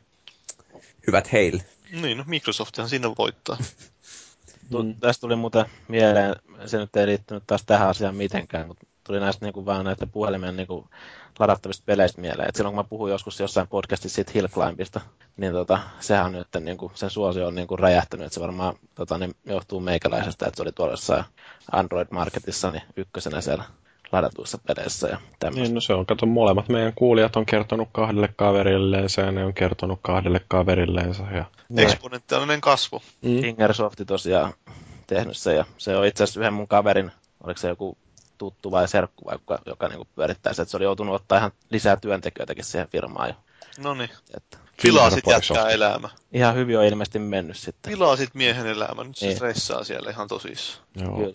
No, mutta mut sitten jatketaan. vielä. No, perkele. Oli tuossa siitä aiheesta, että ei se ihan täyttä niin elämällä ruusuilla tanssimista ole siellä eShopissa, että tähän ei tule tämä, esimerkiksi tämä Mass Effect 3, kun tulee Omega-laajennus, niin sitä ei tehdä ollenkaan esimerkiksi Wii Ulle, että minkälaista viestiä tämä sitten lähettää. No, mutta siinä oli vaan spekulointi, että onko tämä nyt sitten, että ei tule ollenkaan vai onko se vaan, että kun DLCitä ei tueta vielä eShopin ensimmäisessä versiossa, niin, no niin täytyy odottaa ensi vuoden puolelle ennen kuin on mahdollista saada tämä. Täyttää koiraa, miten nyt ei tueta ekassa versiossa? No, se on Nintendo-tyyli. Niin. Mutta niin, siitä vaan piti sanoa, että ainakaan ei ole kauhean ruuhkasta siellä eShopissa nyt alkuun, kun Wii Uta on vaikea löytää yhtään mistään. Jenkkilässä siellä toi uh, Penny Arcade Reportti teki pikkasen tutkivaa journalismia ja kävi juoksentelemassa ympäriinsä noita myymälöitä kyselemässä, että onko teille Wii U't. Ja tota, totesi, että ainakaan ei näissä ei-ketjuihin kuuluvissa, eli jotain mom and pop storeja, mitä on siis sellaisia pikkupuljuja, niin ne ei saa Wii Uta ollenkaan alkuvaiheessa, koska se on kaikki koko setti, niin, niin varattu näille isommille toimijoille, Walmartille ja Targetille ja jossain määrin GameStopille. Joo, että tota, tosiaan niin todella nihkeästi ylipäätään Wii Uita toimitettu näille kaikille myymäläketjuille, mikä niin kun näytti olevan todellinen syy siihen, että minkä takia Wii Uta on vaikea nyt löytää yhtään mistään ja kuitenkin... Eikö Jenkkilä kuitenkin se paikka, mihin tuo Nintendo on panostanut, että eikö ne tule Eurooppaan vielä huonommin? Niin, niin no siis ei sit ole... Bacter sitten jossain mm, Pack Attackissa arvioi, että ää, toi toteuttaisi, mikä se on siis valmistus on aloitettu muutama kuukausi sitten ja kun tietää, että mikä on Nintendon kapasiteetti tehdä näitä, niin niitä olisi niin kuin muutama miljoona valmistettu tähän lanseerauspäivään mennessä. Ja ne sitten jakautuu eri markkinoille vähän miten jakautuu, että Regihän lupaili, että vaikka nyt ei heti ensimmäiseksi Wii Uta onnistuisikaan julkaisupäivänä itsellensä kaappaamaan, niin niitä on tulossa kyllä lisää. Mutta jännä tosiaan, että vaikeuttaako Nintendo sitä Wii Un saamista nyt sillä, että keinotekoisesti pienennetään sitä tarjontaa. Että... Niin, mä tiedän siis, tuntuu, että on tuolla Nintendolla ollut aina se sama homma, että eikö se nyt viinkin julkaisussa ollut niin kuin, aika niihkeästi saatavilla ja näin, että niillä tuntuu olevan niin, joko niitä toimitusvaikeuksia tai sitten ne niin kuin, rajoittaako ne sitä tahallaan tosiaan. Että, et luulisin, että ne on niin kuin, tässä nyt vuosien aikana, niin, niin olisi ollut tuossa viime menestyksen ja kaiken muun menestyksen jälkeen niin mahdollisuus vaikka laajentaa niiden, niitä tuotantolinjoja siinä, että jos on siitä kiinni.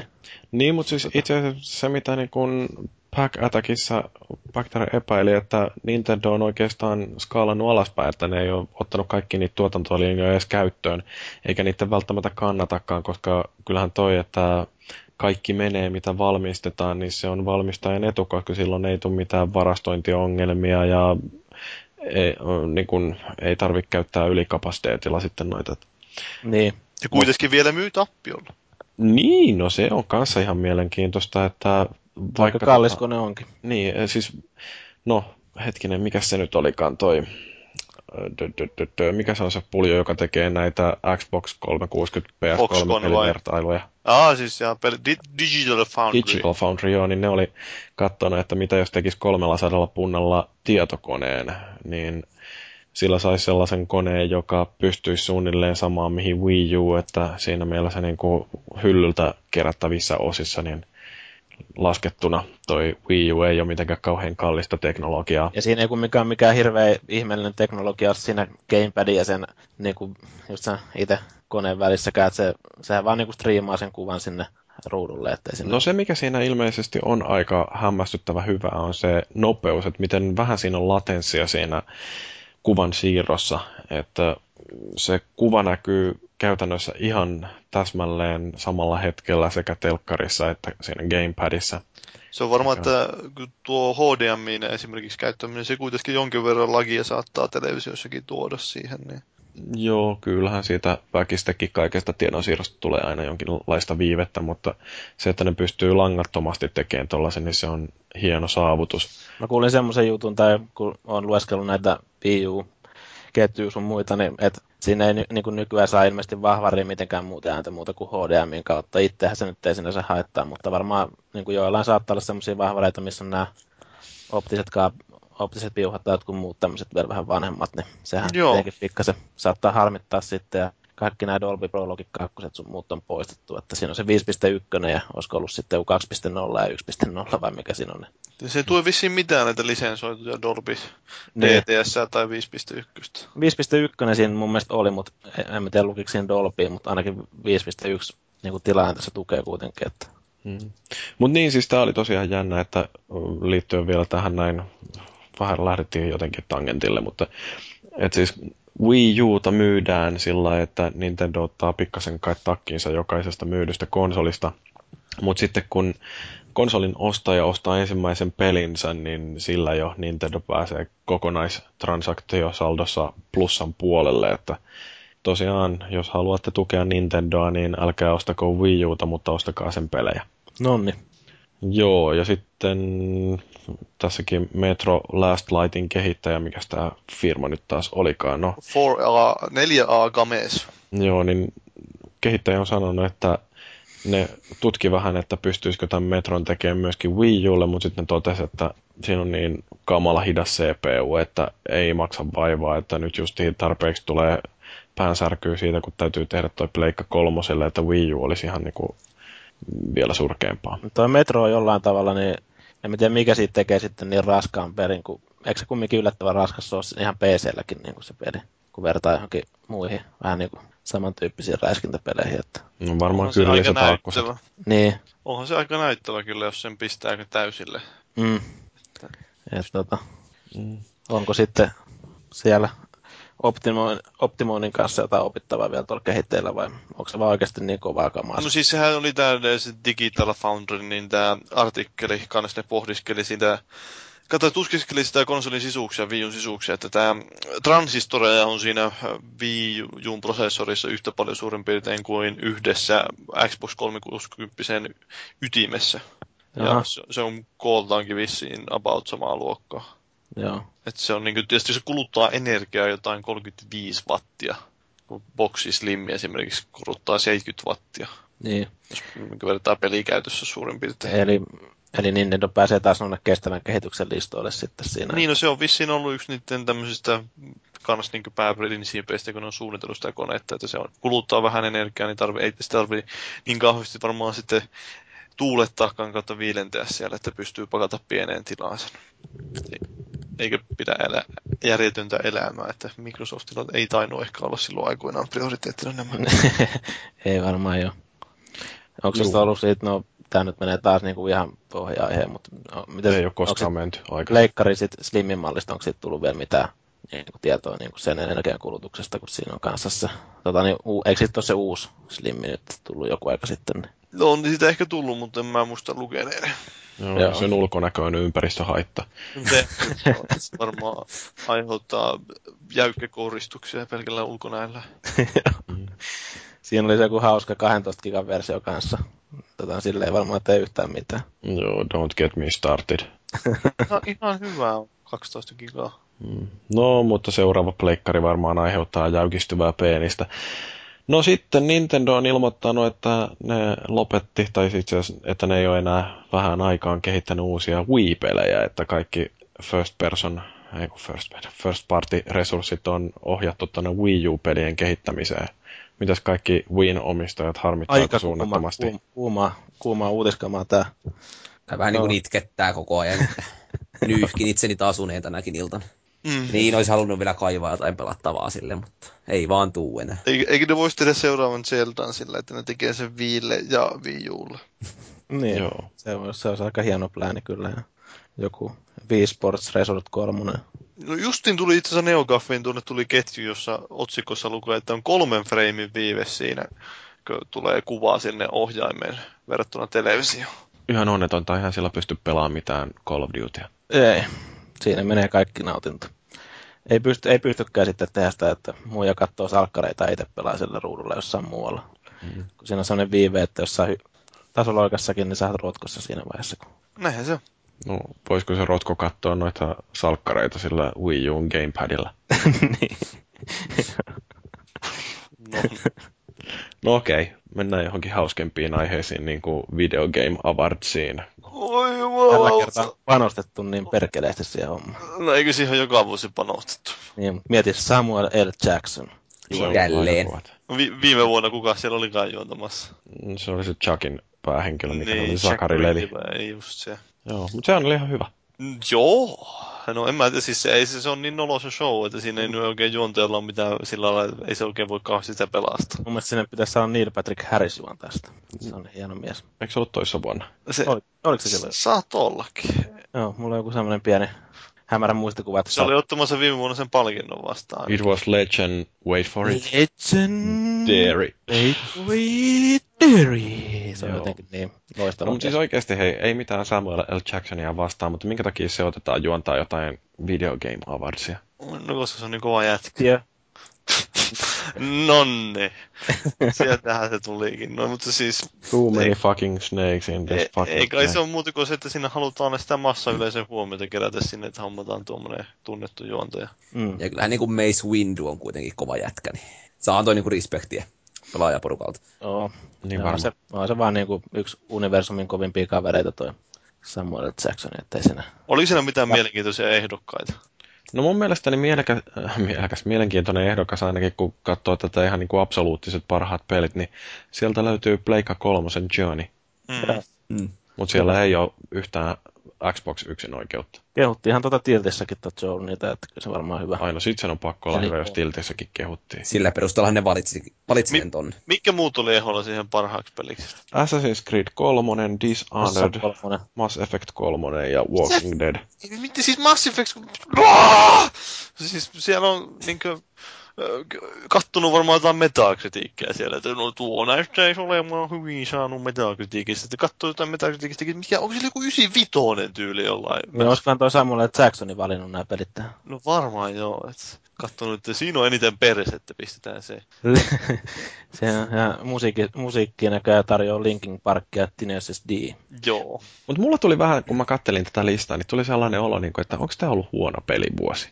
No ei no mikään... Siis sillä että jos Assassin's Creed 3 ja Mass Effect 3 pääsee tonne listalle, niin No ei, mä en, en mä nyt keksi kauheasti mitään toisaalta sillä lailla mitään muitakaan pelejä. Eiköhän ole niinku ihan pelkällä nimellä mene sinne listalle. Jo. Mutta siis, Mm. mitä, Siis mitä niinku- sä pistäisit niiden tilalle? No siinä se just onkin. Et ei siis niinku Assassin's Creed 3, niin ö, se oli mukava pelattava, mutta ei se esimerkiksi Aivan, viime vuonna välttämättä olisi päässyt ollenkaan tuolle listalle. Mutta siis kyllä mä mieluusti, jos vuoden peliä, niin kuitenkin joku ottaisi muuta kuin jonkun vittu kaikki jatkoosia, että pistäisi mm. vähän niin kuin originaliteettia sinne kehiin. Että esimerkiksi no XCOMikin nyt vaikka nyt, se ei ole ehkä niin kuin täysin uusi peli, mutta siis on se mm. kuitenkin paljon tuoreempi kuin mikään noista Halo 4 tai Mass Effectista tai Assassin's Creedistä. No mutta siis onhan joo, siis positiivisia juttuja se, että täältä löytyy Dishonored, täällä on tosiaan toi Johnny ja sitten on Walking Dead. Että um, musta nämä on niin kuin ihan hyviä juttuja, että siellä on kolme tollasta, joissa ei ole mitään numeroa siinä pelinimen perässä, mutta tietysti Walking Deadikin on lisenssipeli ja se on joillekin kirosana. Mm. Niin, Missä on Hitman? No Hitman on paskapeli, mutta mm. se oli, niin. Siis en, en mä rupea miettimään, niin en mä nyt kauheasti keksi mitään. Joku Trials, sekin on jatkossa. Mm. Niin mäkin yritän tässä kovasti keksiä, mutta eipä tuu niinku, ihan tyhjää heittää siinä, niinku, että jos tarvitsisi keksiä sitten jotain muuta tuonne tilalle. Että... Mm. Varmaan Sleeping Dogsia nyt ei välttämättä ihan tuohon kategoriaan pysty laittaa sitten. Että... Far Cry 3 on varmaan sitten ilmeisesti monille ihmisille kuitenkin aika HC-peli. No. On nyt piristävää, ettei siellä uusina Call of Duty ole kuitenkaan. Niin asiat voisi olla pahemminkin. Näinpä. Niin, ei, tänä vuonna, Halo nelosta. Tänä vuonna se kuitenkin Call of Duty ilmeisesti on yrittänyt tehdä jotain.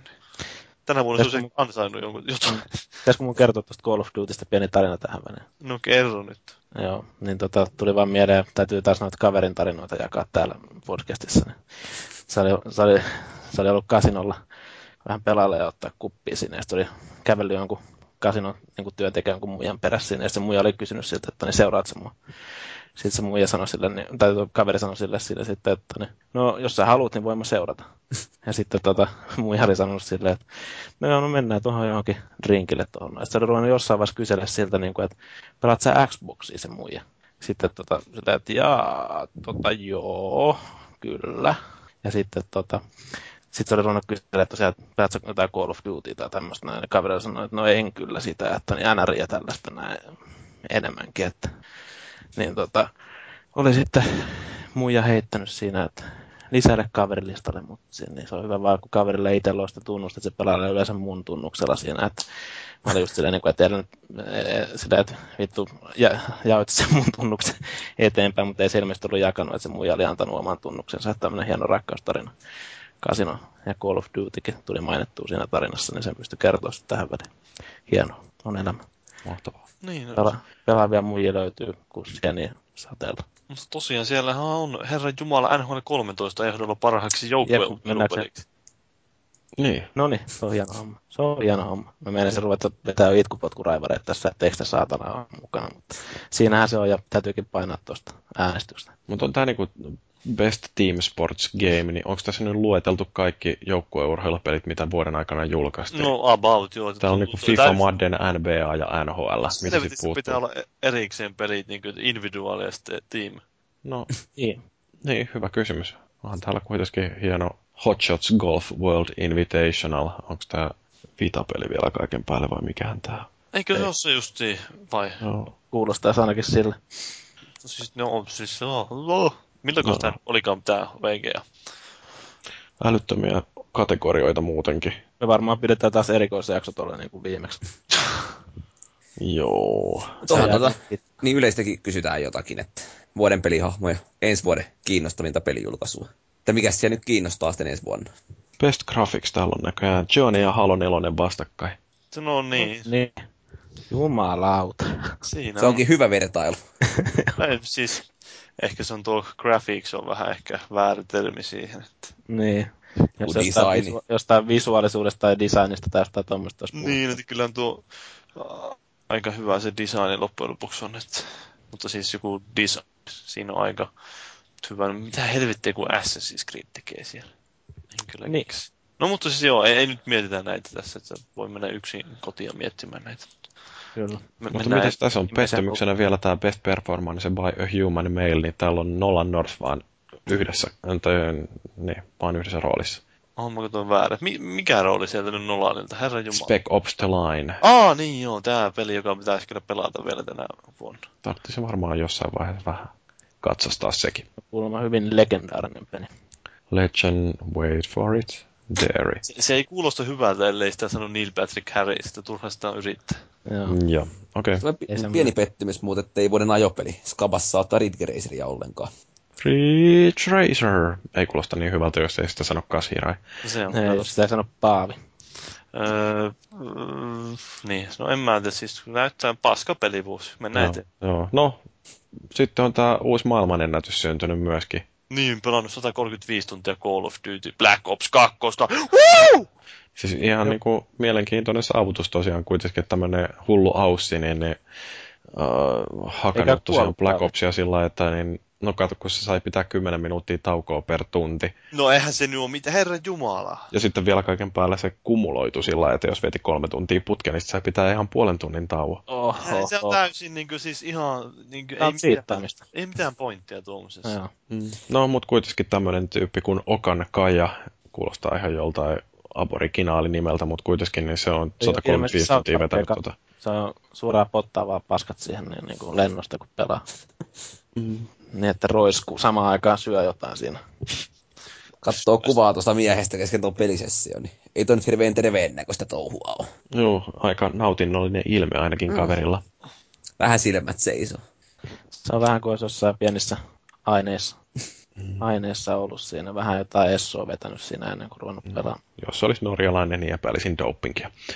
No joo, se siitä jutusta. Sitten oli tällainen, että Tolkienin perikunta on haastanut Warner Brosin oikeuteen.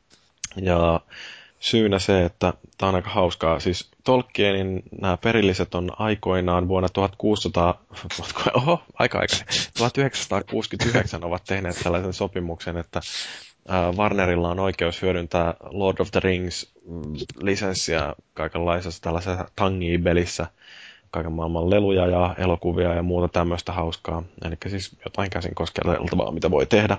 Mm. Ja nyt, tota, nyt sitten Warneri meni vähän venyttämään tätä niiden lisenssisopimuksen ehtoja ja julkaisi tällaisen netti, nettikolikkopelin ikään kuin, että siis jotain, mikä näin on slot machineit, siis näitä yksikätisiä rosvoja, niin Joo.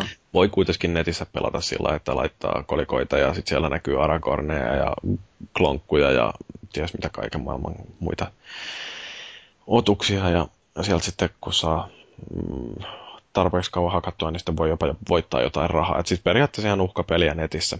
Ja, saa sa- Sauron rivin, niin ei tule mitään. joo, ja tämä tota noin, on nyt sitten ainakin nämä perilliset närkästyttänyt tosi perusteellisesti, että ne sanoi, että tämä aiheuttaa nyt tällä Lord of the Rings-brändille korvaamatonta vahinkoa ja vaativat sitten vahingon korvauksia 80 miljoonaa dollaria ja lisäksi kaikki nämä pelit, tämmöiset vastaavat, niin pitäisi vetää pois markkinoilta ja kaikkea muuta hassua ja siinä on niiden Tolkienin asianajaja niin ruvennut tulkitsemaan sitä sopimusta sillä ja sieltä on löytynyt muun muassa tällainen pikkujuttu, että tämä Lord of the Rings Online MMO-peli, niin sekin olisi oikeastaan näiden lisenssiehtojen vastainen, että siinähän saa nyt Warner ruveta sitten neuvottelemaan uusiksi näitä Onko sopimusehtoja. perikunnalta loppunut rahat korvet tämmöisiin? Niin, no tämä on yksi tulkinta. Toinen on se, että ne oikeasti on ottanut tosi pahasti... Uh, tai siis, että tämä on harmistuttanut nyt sitten perikunnan pahemman laatuisesti, että tällaista jotain slot machine-peliä on tehty. Ja... Niin, ja sitten, että Hobbit ei, on jouttu venyttämään kolmeen leffaan sekin, että, Oho, Niin, sekin on aika karmea. että niin tämmöiset, niin kuin, ei kyllä tämä nyt haiskahtaa vähän jolta. Tämä haiskahtaa aika pitkälti persraiskaukselta. Niin, no mutta tämä siis oikeusjuttu on nyt vireillä ja varmaan siitä kuullaan vähän lisää myöhemmin, että mistä on kyse, mutta varmaan ihan ensimmäisenä toimenpiteenä Warneri lopettaa tällaisen slot machine-pelin tarjoamisen tuolla internetissä, ettei Se ne on kyllä enempää suuri- kaiva verta nenästä. Suuri kolhu kyllä firmalle varmasti tuo, että joutuu lopettaa se. Joo, no mutta parempi sekin kuin, että tarvii lopettaa koko firma, niin kuin melkein on käynyt THQlle, mutta nyt ne on Mutta taas ei kuitenkaan. Niin. Että justiin kun näytti siltä, että kaikki toivo on menetetty, niin THQ onnistuu taas vetämään S hihastaa ja saivat neuvoteltua Wells Fargo-pankin kanssa, että saavat lisää toimintarahaa, että niillä on siis nyt lisää lainaa tulossa, voivat sillä jatkaa operointia vielä jonkin aikaa samaan aikaan, kun neuvottelevat tällaisen jonkin mysteerisponsorin kanssa. Mitään ei ole nimiä paljastettu, että kuka taho ja mistä on puhuttu, mutta kuitenkin niin, ää, THQ on maininnut, että, jo, että meillä on keskustelut käynnissä ja tällainen mystery sponsor voi tulla ja pelastaa koko firman. Eli ovat ruvanneet myymään huumeita. Se on todennäköistä, juu. Mut siis Meta, sieltä. Joo, tämä firman Chief Financial Officer eli talousjohtaja Paul Puccino on ottanut hatkat firmasta ja sekään ei ole yleensä kauhean hyvä merkki, kun sieltä lähtee sijoitus- tai mm, talousihmiset kiitämään. Mut niin, mitä luulette? Kauanko THQ vielä jatkaa olemista vai ostaako Ubisoft sen pois kuljettimasta? Nythän, kun- eikö toi Darksiders tullut tuohon Wii niin jos se niin räjähtää se myynti nyt siinä sitten. Joo, siin, siitähän se jo ponnistaa uuteen kuninkuuteen. Joo, mä en, voi, mä en voi kommentoida mitään, mulla on noin neuvottelut menossa noiden kanssa. Että Ahaa, Mä- eli Valuigi on sitten tämä mystery sponsor. en myönnä mitään. Mä ajattelin, että sä et voi kommentoida, koska sulla on osakkeita sieltä. Myin Ilveksen osakkeet ja ostin THQ vastaavia. Vai vainoit päikseen. Joo, mä itsekin mietin pitkään, että vähän kuin Nokia-osakkeet siellä. Ei, ei pysty. Älä nyt Nokialla on hittituote. Kyllä. No, hittituotteesta puheen ollen. Paavi, onko sä tutustunut tähän Xbox TV-ideaan? En mä ole kyllä itse asiassa sen pahemmin tutustunut. Mä vain katoin, että jossain mainittiin että Xbox TVstä vain naurahdin ja jatkoin matkaa. Joo, ideahan on siis se, että nyt kulkee huhu, että ensi vuoden joululle Microsoft olisi julkaisemassa tällaista kevytversiota Xboxista, jolla ei pystyisi pelaamaan pelejä ollenkaan, mutta sillä voisi katsella kaikenlaisia Netflixejä ja Kaiken näköiset huluplussat ja YouTubea. NBA Game Timeit ja Joo. ja sitten tämä niin jotenkin tuntuu, että sehän oli se toinen huhu, että kun tämä mikä Xbox World Magazine, joka loppuu, niin siellä oli myös viimeisessä numerossaan pistänyt kauhean, että joo, tämmöinen on seuraava Xbox, ja se siihen oli myös lyty kaikki mahdolliset ominaisuudet, mitä on suurin piirtein koskaan huhuttu. Niin, siellä oli ihan kosketusnäytöllinen pädikin siinä. Ja...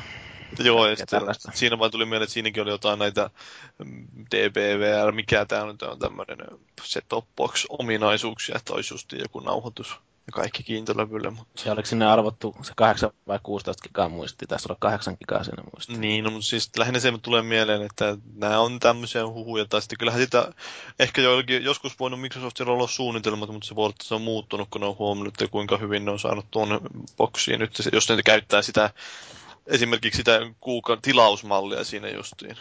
Toisen pakko olla totta, kun suomalaiset iltapäivälehdet uutisoi siitä. Mm-hmm.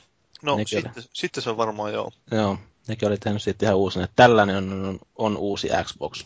Aa, Varmaan, mä niin puhuin tuosta Xbox TVstä nyt lähinnä. Niin, no joo, mutta kuitenkin. Mutta varmaan se, sekin pitää sitä tosiaan paikkaansa, kun ne on tutkinut tämän asian. Mm. No mutta mitä luulette, tuleeko sille karaokea? No kyllä varmasti tulee, koska Lips on myynyt niin hyvin, niin Microsoft näkee tässä saumat nyt vielä vähän rahastaa lisää. Mitä sille lipsille oikeasti tapahtui? Tuliko sille koskaan mitään järkevää sisältöä? Öö, eikö nyt tullut kaksi peliä, että Lips ja sitten joku Lips 80s? Öö, Olisiko on, vielä nyt, kolmas? on nyt tullut varmaan joku kolme vähintään, että se on se 80s ja sitten jotain, Ei tullut Lips Suomi-hitit. Ei ei, oo tullut tullut. kuulet Suomi-hitit ei ole tullut semmoista. Sehän sopii tähän Microsoftin nykyiseen linjaan. Tuliko siihen suomenkielisiä biisejä ollenkaan? Ei kai siihen. Okei. Okay. Katsotaanpa nyt, minä O, tarkistan. siihen on kuusi peliä ilmeisesti ilmestynyt siihen. Niin näyttäisi olevan. Yksi on espanjaksi, Oho. yksi on saksaksi. Deutsch, Deutsche Partiknaller. niin. On pääosta. Se on varmaan hyvä. Siellä vain lauletaan Deutschland, Deutschland, über alles. Niin. Joo. Se on erässäkin meidän jaksossa ollut. Joo, ja mitäs muuta siellä lauletaan varmaan jotain Eins, zwei, Polizei, drei, vier, Kynädie. Ja Kaikki, klassi- Jotain sauerkrauttia ja lederhosenia. Niin. kaikki, kaikki Joo. hyvät biisit, mutta niin kuin, ei, ei, se, ei se oikein varmaan ottanut se loppujen lopuksi kuitenkaan Microsoftilla mitään kauheita vauhtia. Ne huomasi, että Kinect on paljon parempi juttu ja se mullistaa pelaamista. Tajus, että ehkä kohdistetaan sinne, että tämä meidän yritykset vallata kasuaaliyleisö. Muuten huomasitteko, että kun oli tämä Nielsenillä oli tehty taas tutkimus, että minkälaisia joululahjoja, tai kuuden seuraavan kuukauden aikana, niin joku 6-12-vuotiaat nuorukaiset Amerikassa haluaisi, niin mitä laitteita ne haluaisi. Siellä oli iPad oli yllättäen suosituin, ja sitten Wii U oli konsoleista niin parhaiten, että se oli aika kärkipäässä, ja sitten toisiksi paras konsolijuttu oli Kinect, se oli halutumpi kuin Xbox tai Pleikkari 3, niin kuin ne itse konsolit. Miksi vitussa? Oikeasti Ei, hei, siis, mä, niinku, mulle tuli myös kysymysmerkki päähän, että mitäs tässä nyt oikein on. siis ootteko te keksinyt sille. Kinectille yhtään mitään käyttöä sen jälkeen, kun se niinku, no mitä, Michael Phelps. No mä oon kyllä monesti silmäillyt sieltä noita, mitä niitä hittipelejä sille on tehty, tätä, ää, joku se jockey-peli, tää, jossa ratsastetaan hevosilla. Gangnam Style. Ei, ei, se on tää joku Championship Jockey tai joku tämmönen, ja sitten jotain self-defense-pelejä, ja mitä kaikkea sille on tehty tämmöisiä hyviä. Näitä olisi mielenkiintoista kokeilla. Ja sitten totta kai Nike plus Personal Trainer. Kyllä. Hyviä kuntoilupelejä, että mä voisin hankkia itteni kesäkuntoon 2015, jos minun projektin aloittaisi. Se on, se on hyvä suunnitelma. Joo, no ei sillä oikeasti mitään ole, mutta siis nyt kun puhuttiin vielä sitä karaokeesta, niin tosiaan Boxillehan on tulossa siis ainakin Jenkeissä jonkinlainen karaoke-sovellus, joka vielä niin kuin, maksuttaa tuntitaksalla. Niin, no mun mielestä se on ihan hyvä idea siinä mielessä, että kun johonkin SingStariin saa ostaa biisejä sillä että maksat, mitä se on, euro 50, niin saat yhden biisin itsellesi ja sitten voit sitä sillä yhdellä konsolilla vaan toistaa, niin Boxilla on sillä ihan mielenkiintoinen, että koko karaoke-katalogi käytettävissä pari tuntia jollain, millä hinnalla sitten onkaan, mikä on ihan mukavaa. Mutta tosiaan vaan Yhdysvalloissa, koska tekijän oikeudet. Niin, ei Näinpä. Suomessa, Suomessa ei kukaan laula karaoke. Juu ei. Valitettavasti meillä oli firman pikkujouluissa karaoke. Ohi jo, meni laulaa. Kävitkö vetämässä? Olisin mä mennyt sinne, mutta mä en ollut tarpeeksi kännissä. Voi. Tämä olisi liian humalassa, että saanut sanaa suusta. No ei, kun siellä meille annettiin vain kolme drinkkilippua ja sitten kun se oli vielä jotain onnetonta Karjalankuusta, niin ne... No niin. Joo. No okei, mutta mennään eteenpäin. Vielä lisää tärkeitä uutisia. Disney, tuttu muun muassa Akuankasta, on palkannut Lawrence Kasdanin, tuttu muun muassa Empire Strikes Back ja Jedin paluelokuvista. Kasdan saa tehtäväkseen kirjoittaa kaksi uutta Star Wars-elokuvaa. Niin, jo, jo- jos joku siis missasi, niin Disney osti tämän Lucasfilm. Jos on jossain tosiaan... Koko, koko Lukasin imperiumi on nyt sitten myyty Disneylle. Niin siellä on Niin. kaikki, kaikki, kaikki! Mm. Että sieltä tulee nyt varmasti paljon hyviä pelejäkin. Georgi sai vähän tota, ne eläkerahoja siinä sitten sivussa. Nehän myy, myy tonne Lucasfilmin, mutta myyks ne Lucas Artsin myöskin? No eikö siinä mennyt kaikki? Kaikki siinä meni. Joo. Kaikki mä en, mutta menkö. No nyt tekevät sitten kyllä selkeästi lisää Jedi Knight-pelejä. Tai muuten tapahtuu hirveitä. Ja, Aivan varmasti. ja Kingdom Hearts 3 on, siellä löytyy Luke Skywalkerin seikkailemassa myös. Silloin FD2, mutta siis tämä Disneyn pelin kehityshistoria on vähän ailahtelevaa. Että niillähän oli tämä hyvä lisenssipeli tulossa siihen, mikä helvetin Pirates of the Caribbean, niin sitten ne perukis. Niin, ja päätin julkaista paskan Pirates of the Caribbean peli. Ja mä en tiedä, minkälaiset jälkeen, mutta sitten tämä Epic Mickey uusin, niin mitä 700 ihmistä ollut tekemässä ja peli vetää kutosia ja seiskoja. Niin, Niin. no odottiko kukaan siltä mitään kauhean suuria? Eikö se eka ollut ihan hyvä peli? No ei kuulemma ollut, että se oli aika keskinkertainen. Että mä, Se vi- viille tullut. Niin, mä pelasin vähän sitä U2 tuossa. ja Oli se nyt ihan silleen niin hauska se Mikkihiri Disney-maailma siinä sinänsä, että mä en kuitenkin, niin varmaan suomalaisena ihmisenä vetoaisi paljon enemmän, jos siinä on sankarina Mikin sijaan Aku. Näinpä. Tuosta Epic Mickey, Epic Mickey 2, niin se on näköjään Wii-versio paras tähän mennessä. Et se on Metacritic 64. Niin, silloin on varmaan alhaisimmat odotukset. Okei. Alhaisista odotuksista puheen ollen Mirror's Edge 2 kehitys on käynnissä. Joku ruoja mennyt vuotamaan tällaisen tiedon, kun Uhu. Official Xbox Magazinessa ilmeisesti niin, niin joku tällainen entinen Dyson dirikka, niin se on avautunut, sanonut, että DICE ei halua olla pelkästään Battlefield-tehdas ja sen takia siellä tehdään muitakin pelejä ja näitä muita pelejä on muun muassa Mirror's Edge 2. Niin, jota on tehty varmaan siellä semmoinen 20 vuotta nyt. No varmaan saman aikaan kuin mitä Beyond Good and Evil 2 on tehty. Ne on siellä salassa tehnyt sitä. Vuorovetoina. Mm. On- niin, kiinnostaisiko ketään nähdä jatkoa tälle? Kyllä se varmaan kiinnostaisi, mutta sitten sen tietää, että minkälainen peli sieltä tulee ny- nykyajan standardilla. Se sijoittuu johonkin Afganistaniin ja sitten siellä ollaan joku ihme kuriiri, joka juoksee siellä sotakentällä ja sitten Täytyy käydä viattomia tappamassa siinä. Oscar Mike. Ja on terroristien puolella pelataan. Se olisi kyllä itse ihan mielenkiintoinen. Kuljetellaan pommeja siellä Tai siis se olisi mielenkiintoinen, että oltaisiin vähän niin kuin tämmöinen The Wirein universumiin sijoitus, että oltaisiin joku kuriiri, huumekuriiri, joka pitää juosta siellä ja vaistella Jimmy McNultia. Kyllä, se voisi olla ihan siisti. Ihanaa. Mutta siis, no kyllä tuo kiinnostaa tuommoinen peli, mutta en, en mä tiedä, siis meinaanko ne oikeasti, kyllä niiden pitäisi saada sitä muuttaa siitä ykköstä, oli siinä sen verran paljon kuitenkin virheitä, mutta toisaalta, että ne sitten kuitenkin lähtisi viemään sitä NS kasualisoimaan, eli NS tekemään siitä tuommoista vähän pur, pureskellumpaa ja vähemmän terävää kokemusta. Tyhmennettyä. Niin, eikä siinä olisi niin hyvä tunnuspiisi. Näinpä. Mä ihan tykkäsin ekasta pelistä. Ei se, en muista, että siinä olisi ollut mitään sellaisia aivan järjettömän isoja puutteita edes, minkä takia olisi pitänyt hirveästi sakottaa.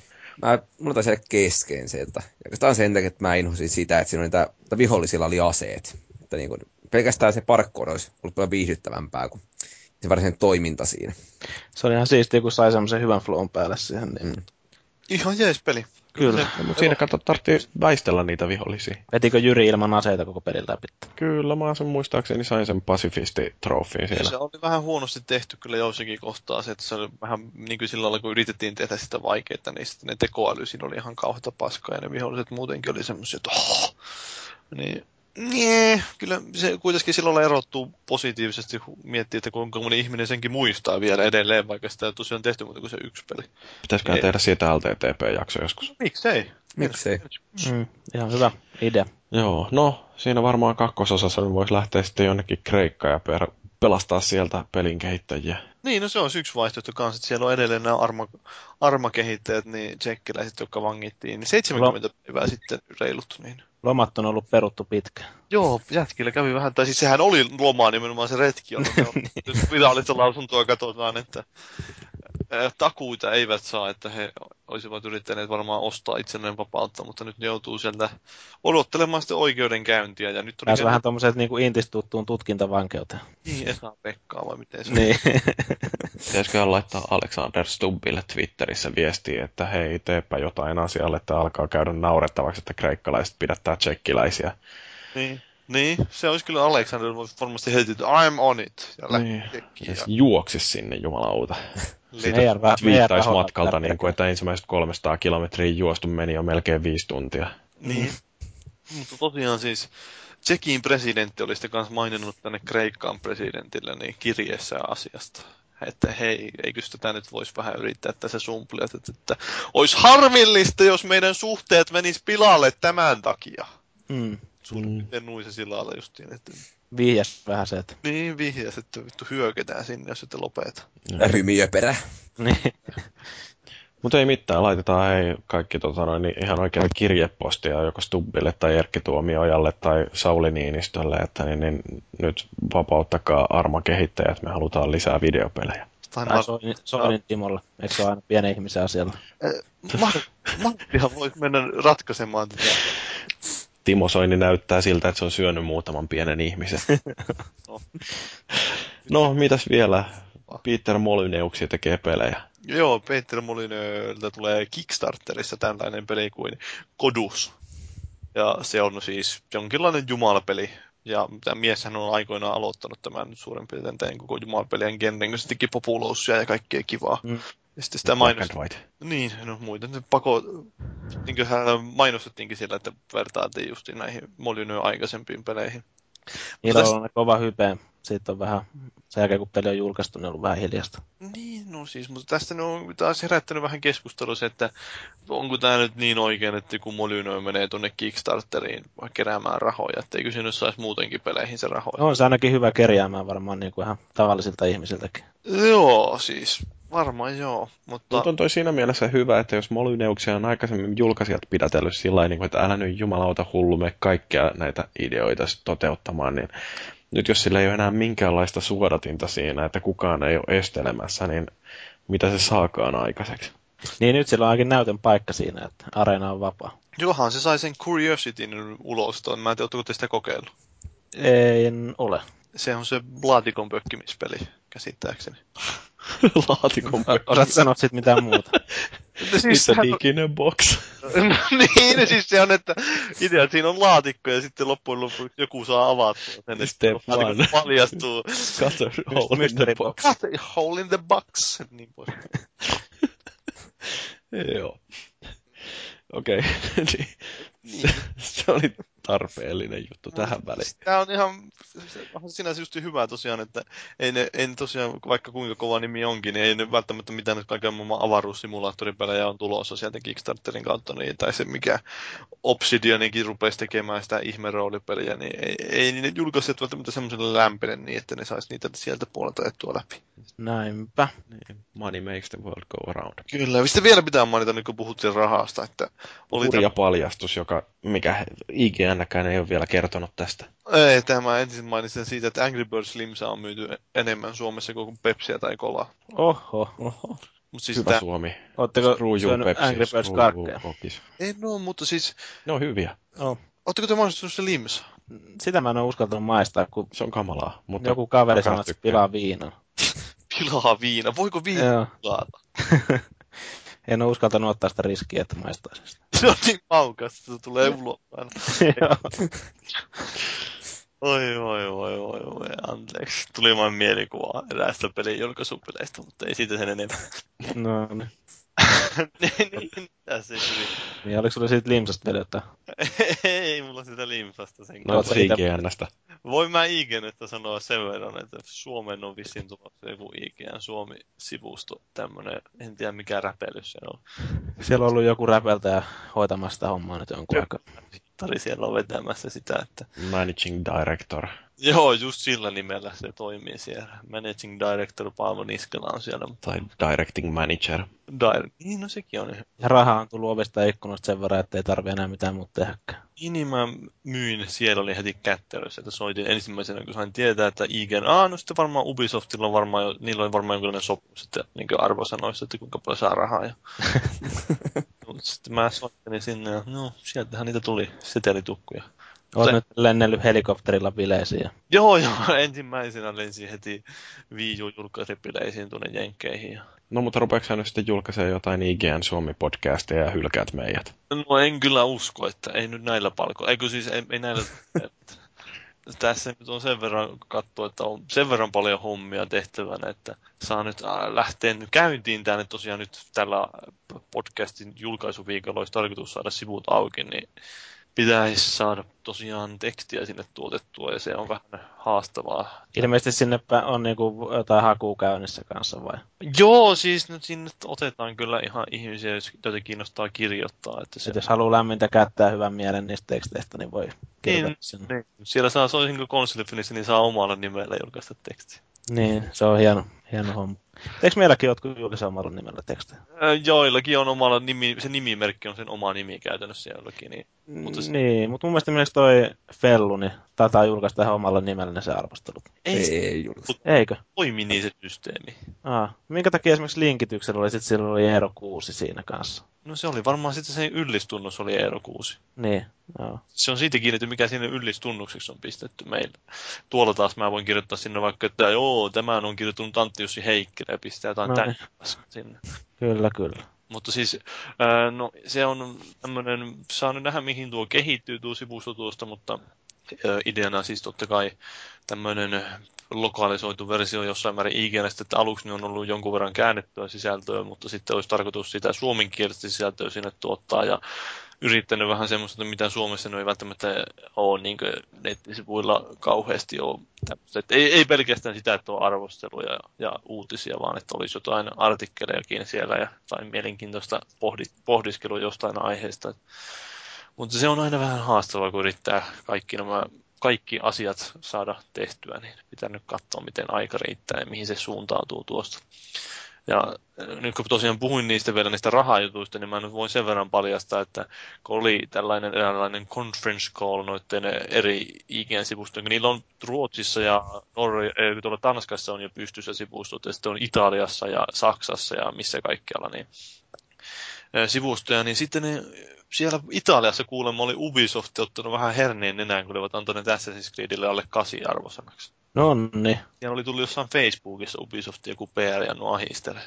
siis e- elämä voi olla parhaimmillaan kovaa kyllä, että Eikö se Jenkki-ikänä antanut sille kumminkin ihan hyvä? jo 8.6 taisi olla siellä joo, että Joo. se nää, riippuu, tietenkin, jos nyt kääntää arvostelun, niin sitten totta kai pitää antaa sama arvosana, mutta sitten jos kirjoitetaan itse, niin sitten on ihan eri arvosana, eri mielipide kuin siellä. Niin.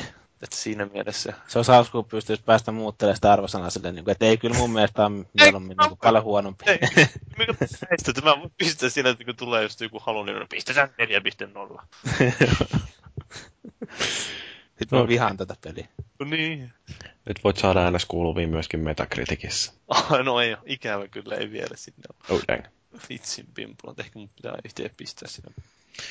Eikö tämä pelaajakin joskus ollut Metacriticissa? Joo, mutta ne jättäytyi sieltä pois, kun niitä Joo. rupesi vituttaa. Niin, se on vähän paskasysteemi. Sieltä tulee ilmeisesti vähän jotain painostusta, että niin tarvitsisi kaikkien arvosanojen olla siinä 7 ja 10 välissä. Että... Se on se, että kun ihmiset odottaa, että kasin peli on jo semmoinen, jee, sitten ysi on, että no ehkä tuo voisi ostaa, ja kymppi on, että pakko ostaa. Korruptoitunut pelit taitaa olla vielä siellä kuitenkin. Joo. Niillähän Ujasti. arvottelun asteikko semmoinen, että ne antaa 80-90-100. Mm. Tuija Lindeni siellä pääpiruna. Kyllä, rahasäkkejä kanniskelee Mm. sanon toimistolla, mutta ei siitä varmaan sen enempää. Joo, eikä uutisesta varmaan muutenkaan sen enempää. Mennään tauolle ja sen jälkeen jutellaan vähän näistä ensimmäisen personan räiskintäpeleistä ja siitä, miten ne dominoivat peliskenejä tässä nykytilanteessa, mutta siitä hiukan enemmän taukomusiikin jälkeen. Okei,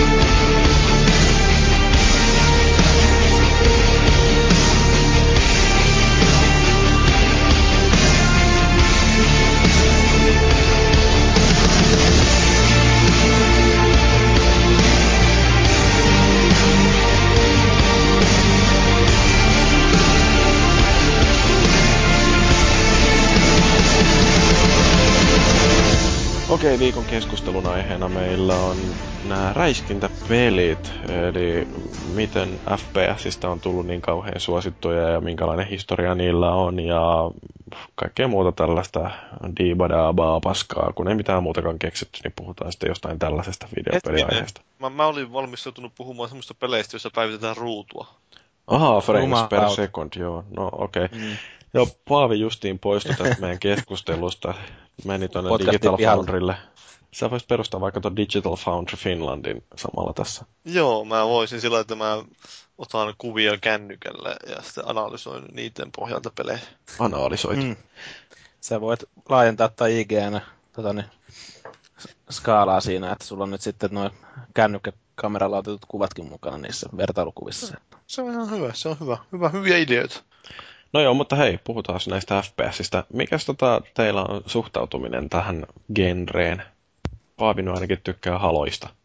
Mä Mm. tykkään Halo-hakkusta ja kyllä mä nyt räiskintäpelejä on pelannut jo ennen Haloakin, niin pelasin muun muassa Time Splittersia konsoleilla ja sitten olihan niitä jotenkin PClläkin tullut pelattua Counter-Strikea ja Half-Lifea, että ihan mieluusti sekä yksin että yhdessä tulee pelattua. Mm. No, itse on kanssa silleen, sanottaisiko näin, että ehkä jostain sieltä Wolfensteinista lähetty liikenteeseen silloin Joo. vuonna nakki, eli olisiko se ollut sitten 92. Kyllä, Nyt tullut se peli, mä en kyllä välttämättä, en ole varma, että olisi mä 92 pelannut tämän Wolfensteinin, mutta kuitenkin se oli tavallaan ihan siisti peli ja nämä kaikki salaovet sun muut sieltä löytyy ja noin. Mutta tota, ja sitten on tietenkin siitä tullut jatkettua ja siinä on käyty Doomit läpi välissä ja sitten Duke 3D oli joskus aikanaan tosi kova peli. Ja sitten tota, Pleikkari ykköselläkin on tullut väännettyä tätä moheja sun muita näitä nykyisten konso- näiden konsoliräiskintöjen esi siinä ja ekat Call of Duty kanssa käyty läpi ja tietenkin toi GoldenEye oli joskus kova peli ja sitten tietenkin nämä nykyräiskinnät, että onhan niitä tullut kaiken näköisiä kahlattua tuossa sen varrella läpi. No entäs Valvikin? Sä oot kauhea räiskintäfanaatikko. No sanotaan näin, että mulle tuo räiskintäpeliskene on vähän semmoinen niin kuin yksi muiden skenien vaan keskuudessa, että ei se ei herätä hirveästi suurempia tuntemuksia, mutta toimii se nyt tietysti silloin tällöin pelattuna, että varmaan omakin räiskintäpelihistoria alkaa jostain tai Doomin ajolta. Tietysti ei nyt ehkä ihan 93 ollut vielä vuosi silloin, mutta Sä et ole syntynytkään vielä silloin. no se en olin sentään tehnyt. ja Varmaan kirjoittanut joka twiititkin jo, mutta Niin kolme vuotta olit ollut. joo, Se kyllä hauska, jos sä olit kolme vuotta pelannut Doomia. luonnollisesti. Se on, kato aloittaa aikaisin, ehtii lopettaakin aikaisin. Mm. Mutta tota, Doomia tuli joskus aikanaan PCllä vähän pelailtua ja sitten Pleikkari ykkösellä, niin lähinnä oli tota, Bondit tuli tietysti jyystettyä. Mitäs siellä nyt oli tää Huominen ei koskaan joo. kuole. Joo, se oli se aika hyväkin peli. Se oli, se oli itse joo, siitä tuli mieleen, nyt kun sanoit, niin siis se oli niinku kolmannesta persoonasta, eikö se nyt ollut kuitenkin, Oli se, ei ollut. ollut, mutta ne, se ei ollut FPS. Nonni. No niin. Kuitenkin, siis se oli yllättävän hyvä peli. Joo. No sitten GoldenEye vähän 64 ja, ja, ja. Mutta eipä ne hirveästi silloin, että nykyään kun melkein kaikki tuntuu olevan noita FPS-pohjaisia, niin vähän enemmän. Joo, mä muistan, että mun ensimmäinen kosketus FPSiin oli varmaan armeijan aikana, kun olin tuolla reserviupseerikoulussa ja siellä... Oliko siis toisen maailmansodan aikaa vai? Silloin joo, niin olin oppilaskuntahommissa ja siellä, mikä olikaan tämä näin, tämä oppilaskuntalehti Sohlo, niin, niin sitä julkaisin. Ja, En, juuri ennen kuin olit ensimmäisen lehtolapsessa siittänyt. kyllä, kyllä, eli Daniela.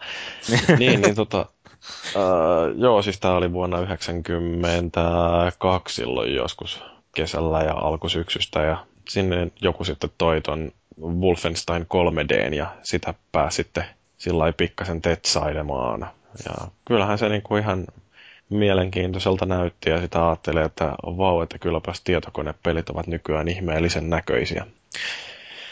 Mutta, niin, um, tämä FPSien historia, niin mä sitä vähän kattelin, että miltä näyttää, että minkälaisia pelejä on aikoinaan julkaistu. Ja mulle tuli jonkinmoisena yllätyksenä, että ensimmäinen tämmöinen ekan personan räiskintäpeli, niin voidaan jopa niinkin pitkälle historiaan sijoittaa kuin vuoteen 1974. Joo, ja se on ollut yllättäen joku sokkelopeli sitten. Niin, siis se on ollut tällainen kuin Maze War, jossa on käytetty ensimmäisen persoonan näkökulmaa ja siinä on sokkelo, jossa liikutaan periaatteessa niin kuin ruutu kerrallaan, että ei mitenkään sellaista portaatonta liikahtelua, että hypätään niin kuin ruudulta eteen tai taaksepäin ja sitten voi kääntyä 90 asteen inkrementeissä, mutta kuitenkin, että luolastossa voi sitten tulla jotain tällaisia hirmelöitä vastaan ja niitä ammuskellaan. Ja tämä nyt ei ole ollut varsinaisesti mikään räiskintäpeli, mutta kuitenkin siinä on ollut jo näitä peruselementtejä, että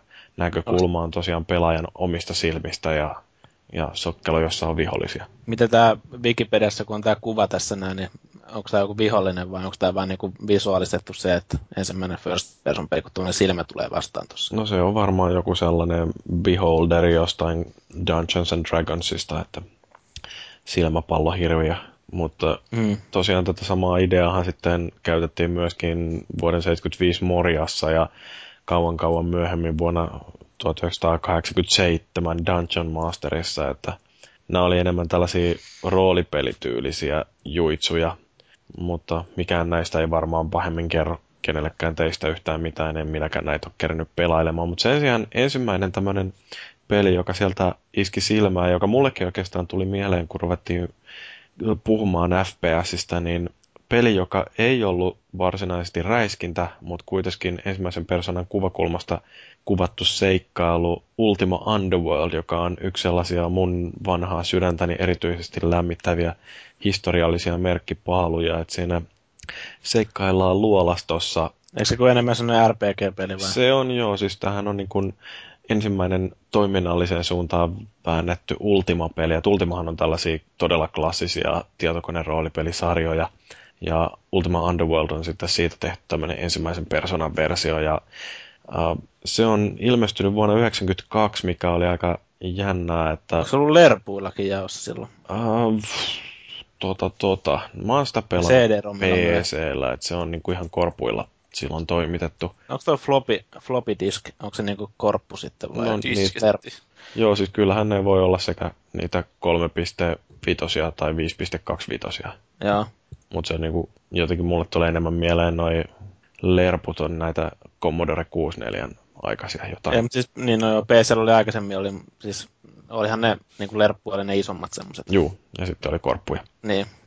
Joo, mutta tosiaan Ultima Underworld, oikein lämpimiä muistoja siitä. Jostain syystä muistan, tai yhdistän sen aina Betrayal at Grondoriin, joka on toinen tällainen mun klassikko muistoista.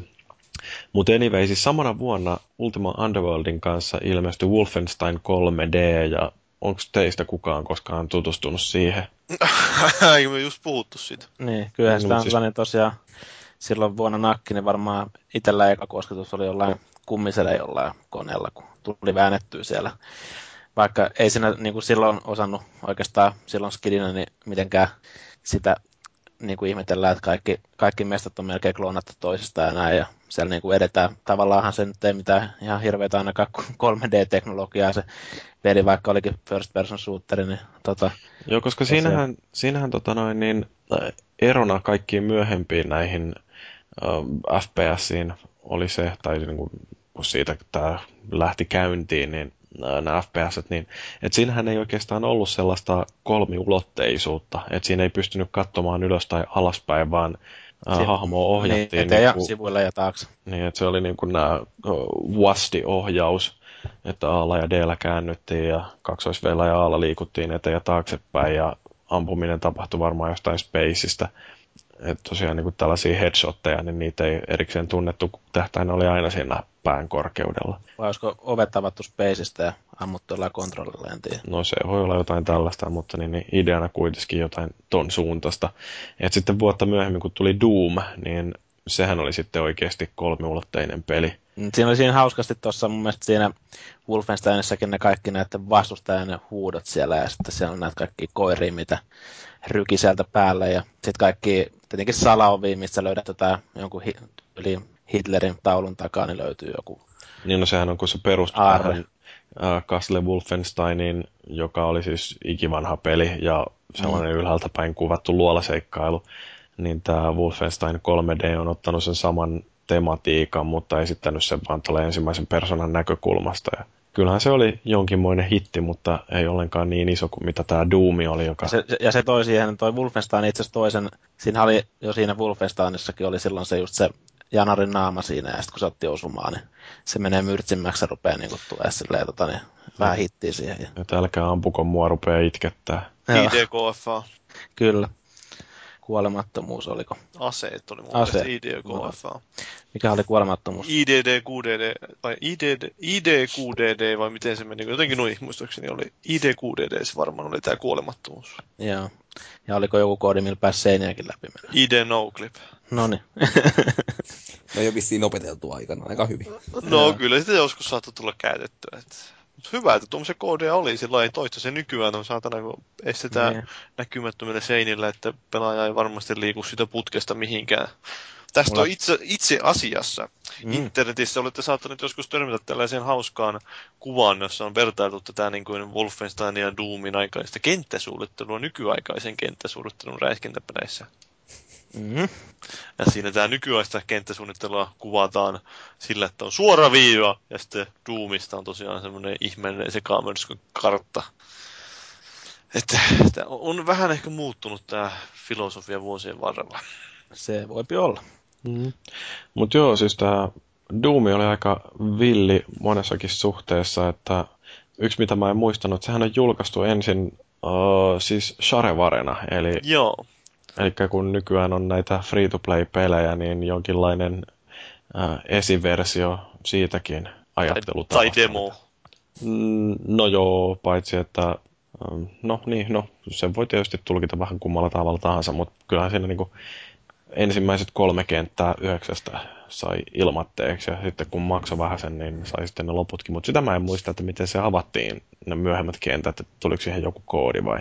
Niin, että eikö tyyliin johonkin soitettiin tai ostettiin jostain, ja sitten se vissiin, pitikö sinne joku koodi pistää? Itse asiassa en mäkään muista. Mä muistan vaan, että me ostettiin Final Doom-levylle, ja, mutta ei siitä. Muistan vaan niitä aikaa, kun näitä Sarevare-pelejä oli jossain Anttilassa myynnissä. Joo, se oli kovaa aikaa se, että joskus niitä myytiin tyyli jossain muovipusseissakin vielä Joo. Ennen noita, en mä Doomissa nyt varmaan alkoi olla jo koteilot kohdallaan, mutta sitä, ennen kun oli vähän, niin ne oli vain semmoiset ylimuovipusseja, jossa oli joku nimi, jaa, tää on peli, se.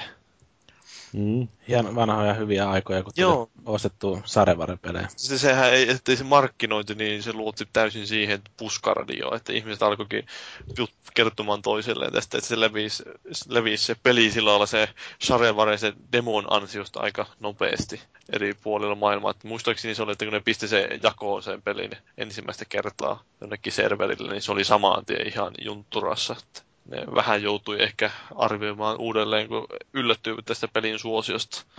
Joo, Ja sitten se, se, ei joutunut hautaamaan niitä niinku ET-tä aikoinaan. niin, eivät joo. Ja sitten se, niin tää, öö, sitä sarjavaretaktiikkaa, jota ne käytti, niin sitä vissiin tutkitaan, on tutkittu pitkään sen jälkeenkin, että kuinka tehokasta se niiden markkinointi oikeastaan silloin olikaan. Että viraalimarkkinoinniksi kutsutaan nykyisin. Kyllä. No yksi mielenkiintoinen kanssa, mikä um, on jatkunut nykypäivään asti, niin uh, siellähän oli tätä verta ja suolenpätkiä ja sitten erityisesti nämä saatanalliset symbolit uh, seinillä, jotka aiheutti jonkinmoista kohua, että silloin jo saatiin ensimmäinen kunnon myrsky vesilasiin synnytettyä sillä, että Doom on massamurhasimulaattori, kuten David Grossman-niminen heppo sitä kutsu. Paskamyrsky. Joo, siinä oli, oli kyllä sille varmaan niin omalla ajalla aika groteski meininki siinä. Ja oli karmeen näköisiä hirviöitä vastassa ja kaiken näköistä tulipalloa tuli perseeseen sieltä. Että... Se on vaan hauska jotenkin, että vaikka se grafiikka oli siihen aikaan, voisiko sanoa kökköä, niin, mm. niin silti jotkut jaksaa ottaa siitä nokkiinsa ja ruveta valittamaan, että kuinka tämä nyt korruptoi meidän nuorison mielet. Ja... Se on sinänsä ehkä hauskaa, kun, kun rupeaa miettimään, niin vaikka moni asia on muuttunut varmaan ehkä niistä päivistä, niin jotkut asiat pysyy aina samana sitten, että, että niin, niitä syitä haetaan sitten kuitenkin aina näistä peleistä loppupeleissä. Mm. Mutta tota, aika vaikuttava peli toi Doom oli siinäkin mielessä, että kun se oli ensimmäinen plaatuansa tällaisena ää, räiskintäpelinä, niin hyvin pitkän aikaa meni ennen kuin ruvettiin puhumaan FPSistä. Pitkän aikaa kutsuttiin näitä pelejä Doom-klooneiksi. Muistatteko tällaista aikaa ollenkaan? Koska mm-hmm. mulla ainakin, niin kun, kun miettii tätä seuraavaa peliä, minkä mä listalle otin, Star Wars Dark Forces, niin siitäkin vielä sanottiin, että on Doom-klooni. Minä vuonna tämä tuli tämä Dark Forces? Mä ajattelin vaan, että me, tuliko se Duke tätä aikaisemmin vai tuliko tämä niinku ennen? 95 vissi. 95, eli tämä on tullut aikaisemmin kuin Duke Nukem 3D, selvä. Joo, se oli hauska öö, tällainen, no tähtien peli ensimmäisen persoonan räiskintänä, ja siinähän oli myös asioita, joita ei Doomissa edes osattu tehdä, niin kuin mennä kyykkyyn. Wow. Joo. Mulla on ehkä silleen, tai itselle kävi silleen, että tämä just tämä Star Wars Dark Forces, niin tämä on tainnut jäädä silleen aika pimentoa mulle, mutta sitten mä oon se just se Jedi Knight, mikä eikö ollut kakkososa tästä näin, niin, mm. tota, niin se on sitten enemmän puhutellut mua. Mutta tota, oliko sulla Jyri jotain tästä sitten, oot sä itse pelannut, miten tätä? No siis mä muistan vaan, että mä pelasin sitä joskus silloin kauan kauan kauan sitten ja tykkäsin siitä oikeastaan aika paljonkin. Uh, mutta ei se niin kuin, mä olin itse asiassa unohtanut koko pelin ennen kuin mä rupesin katselemaan, että mitäs kaikkia FPS joskus aikoinaan on julkaistukaan, että mulle se ei ollut mitenkään lähtemättömästi jäänyt mieleen, mutta sitten sellainen jonkinmoinen kolkka tuolla sielossa sykähti, kun huomasin, että ai niin tuommoinenkin peli oli ja muistelin, että sitä oli ihan hauska hakata silloin joskus aikoinaan.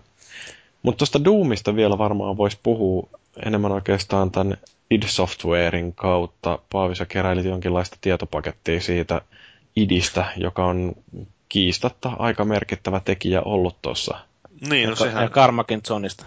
Niin, no siis tähän IDhän teki justiin nämä merkittävimmät räiskintäpelit oikeastaan, eli Doomin ja Wolfensteinin ja sitten tämän, hetkinen, tämä Quake, niin, joilla on ollut aika merkittävä vaikutus räiskintäpelien kehitykseen. Ennen kaikkea se just sen teknisen puolen ansiosta, että siellä oli tämä tosiaan John Carmack ja sitten perustajiin kuului myös John Romero, josta ei ehkä niin paljon enää puhuta mm. Carmackista, että niitä katsu, aikoinaan kutsuttiin se Two Johns, John ja John. Ne oli siis siellä, perust, molemmat oli perustamassa tätä ID-softwarea, ja ennen kuin ne teki mitään Doomia ja ö, tätä Wolfensteinia, ne vissiin taisi tehdä näitä Commander Keen pelejä. Mä en muistaako kukaan teistä? Joo, nyt GNEkin joskus tullut pelattua. Joo, se oli tosiaan, että kun ne teki siihen peli, se oli PCllä jo ennen, ennen sitä ollut oikeastaan vastaavanlaisia pelejä kauheasti tehty, että kun ne, se sivuttain scrollaava, scrollaava maailma, niin sitä ei ollut kauheasti PCllä tehty, ja ne ehdotikin sitten, kun ne sai sen pelimoottorin tehtyä tai Karmaksen kehitti, niin ja kaikki oli, että mitä helvettiä, miten sä tuon teet, niin sitten ne ehdotti Nintendolle, että ne olisi tehnytkin Super Mario Brosista niin PC-version. Ja Nintendo yllättä oli sanonut, että mitä helvettiä, me nyt tehdä mitään Super Marioita PClle, se tulee vain Nintendon koneelle. Mutta siis tosiaan siellä idillä niin tämä Karmakki vastasi siitä teknisestä puolesta ja Romero oli taas tämä suunnittelijahenkilö ja sitten niillä vähän nämä vissiin suhdekin kärjistyy jossain vaiheessa, kun Karmakki oli tämmöinen, että se halusi tehdä pelkästään niin töitä, että Romero sitä on kuvallussa haastattelussa, että se oli niin robotti se mies, että se ei edes tiennyt, ne ei tiennyt, että nukkuko se edes koskaan. tuntui, että se vain koodasi ja koodasi. Ja sitten se alkoi vähän epäilen, että tekeekö nämä muut töitä ollenkaan siellä, että ne, ne muut olisi pitänyt paiskia samalla määrin hommia kuin se hän itse siellä, että se oli tyyli raahannut jonkun työpöytänsä sillä tavalla, että se pystyy vastaamaan kaikkia muita samalla kun se tekee töitä. Ja sitten myöhemmin, kun se alkoi epäilemään sitä Romeroa, että se on vähän niin kuin kusi noussut sille päähän, kun sillä vissiin nousikin kusi päähän. Doom, Doomista tuli suosittu ja Quakeista tuli suosittu, niin sitten se pisti jonkinlaisen systeemin, jolla se pystyi seuraamaan, että miten tämä Karma, eikö siis se Romero, niin kirjautuu tietokoneelle ja mitä se sillä tekee. Ja sitten se sen jälkeen antoikin sille potkut, vaikka ne olikin yhdessä perustanut sen, mutta kukaan ei uskaltanut asettua sitä Karmakkia vastaan, kun se oli kuitenkin se yksin merkittävin henkilö siellä idillä. Niin ne muutkin perustajajäsenet asettu sitten loppujen lopuksi sen puolelle. Eli vähän samalla tavalla kuin Jyri on tässä meidän podcastissa. Vähän samalla, samanlainen visionääri, että siellä Karmakki, sittenhän ne tosiaan teki sen Quakein, niin oliko se, että ekassa Quakeissa oli mukana vielä Romero, mutta sen jälkeen niin Romerohan lähti pois sieltä, että se perustui se oma studionsa, tämän hetkinen Ion Storm. Ja sitten... Joo, sieltä tuli kaikkea hienoa daikatanaa ja mitä Joo, sit se, sehän oli se filosofia oli sitten se, että siellä niin tämä design oli se, jonka mukaan kaikki tehtiin, että suunnittelijat olivat päällikköjä ja loppujen lopuksi se homma menikin siihen, että se peli viivästyi tää Daikatana ihan helvetin kauan, eikä sitten tullut yhtään mitään. Ja sitä peliä mainostettiin tyyliin semmoisilla sloganeilla, että John Romero will make you his bitch. tuo, tuomosta, että... Ja mä muistan itsekin silloin, että siinä oli kyllä ihan hirveä hype oli päällä siitä. Mutta tota, niin tos, loppupeleissä se pelihän oli, sehän sai hirveän lyyttäyksen niin kaikessa mediassa. Ja Joo, se oli, muuta, ja se ei oikein ollutkaan mikään kauhean hyvä peli. Se oli vähän teknisesti jäljessä ja sitten suunnittelukin oli ihan paskaa ja ei siinä oikein mikään toiminut. Mutta kyllähän ne myöhemmin sitten pamautti jotain tiukempaa ulos vuonna 2000. Eikö toi Deus Ex ollut kanssa? se oli eri. Se oli niin samaa firmaa, mutta Romerolla ei mun mielestä ollut mitään tekemistä. Se... Mm, joo, mä muistelin vaan, että siinä on kumminkin se ollut. Tota, niin... Joo, se oli, niin toinen niistä oli, missä oli justiin tämä Warren Spector ja nämä taisi Niin, Spector oli siinä sitten, mutta se oli kumminkin, eikö se Ion Stormin alla? Joo, se oli Ion Storm, että niissä oli vist niin jonkin kaksi, kaksi osastoa, kun niillä oli siinä erikseen. Tämä, oli, tämä vähän karkas muutenkin vissiin käsistä se touhu Romerolla sitten. Nykyään se tekee jotain Facebook-pelejä. Mm, paska jätkä. Kyllä sen tunnistaa yleensä, jos näkee kuvia, että siinä on semmoinen kauhean pitkä letti.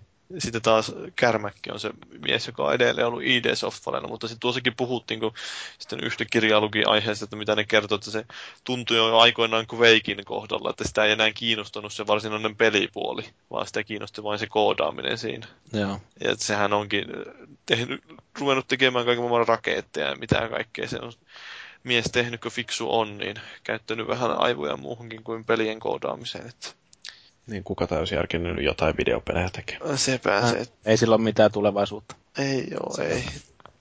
Joo. No kyllähän se varmaan, jos Ragea on pelannut tätä ID tuoreinta räiskintäpeliä, niin ei se nyt ehkä niin kauhean fantastinen sekään ole. Niin, niin kuin sitten tuli ehkä jotain sanottua tuossa aikaisemmin. Joo. Mutta näistä vielä ID Softwaren perinnöstä pitää mainita tämä DIMS, eli DIMS, Doom Induced Motion Sickness. Tämä oli vissiin oikein niin lääketieteellinen termi joskus tuossa mm. 90-luvulla, että ihmiset pelas ensimmäistä kunnon first person shooter, eli Doomia, ja sitten tuli vähän huono olo siitä, kun se liikepahoinvointia peli meni niin nopeasti. Se oli ensimmäinen tämmöinen tosi nopea räiskintäpeli. Kyllä te varmaan muistatte sen, että kuinka pistetään siisti pohjaan, niin siinä pystyy oikeasti juokseen tosi kovaa ympäri siellä kentissä ja pyörimään. Niin Joo. villiä menoa. Ilmeisesti joillekin tulee nykyäänkin sitä. Joo, se on Japanissa tuntuu varsinkin olevan aika paha, että monet japanilaiset ei sen takia pysty pelaamaan räiskintäpelejä. Eikö jossain Mirror's Edgeissä, niin siinähän kai sai laittaa ruudun keskelle jonkun pisteen asetuksista, että sen piti ainakin auttaa justiin siihen Ah, niitä motion pystyy sicknessiin. kohdistaa, kun siinä ei ollut minkäänlaista tähtäintä muuten. Niin. Totta, se voi olla, että no. se auttaa. Minä en muista, että mulla olisi koskaan tullut mitään ongelmia sen kanssa, mutta mä oon aina ylpeillyt sillä, että mulla on tosi löysä pää. Mä en tiedä, mulla tuli jotenkin niin kuin ekaa kertaa varmaan elämässä, kun mä testasin sitä reitsiä, niin siinä tuli jotenkin siis semmoinen niin kuin ihan alkuun, kun rupesi pelaamaan sitä, niin kuin, kun kääntelin nopeasti siinä sitä kuvaa ja niin kuin liikkui siinä, niin siinä oli vähän jotenkin silleen, niin kuin, että hetkinen, että nyt mä ehkä ymmärrän, mikä tää on tää motion sickness-homma, mutta saattoi olla, että mulla oli ehkä liikaa viskiä naamarissa siinä vaiheessa, kun mä pelasin. Tämä on kyllä se todennäköisempi selitys. Joo. Se on aina hyvä selitys, kun miettii, että kuin se maagi nyt noin käyttäytyy. Niin. Okei, no sitten tota, jotain kertoo näiden FPSien tai Doom-kloonien ö, suosion kasvamisesta se, että tuossa 90-luvun puolivälissä niin ihan ruvettiin tietokoneen laitteistoa kehittämään näitä tällaisia 3D-kiihdyttimiä, ö, jotka niin oli PC-koneissa lisäkortti, jonka sai iskeä tuohon näytön ohjaimen viereen.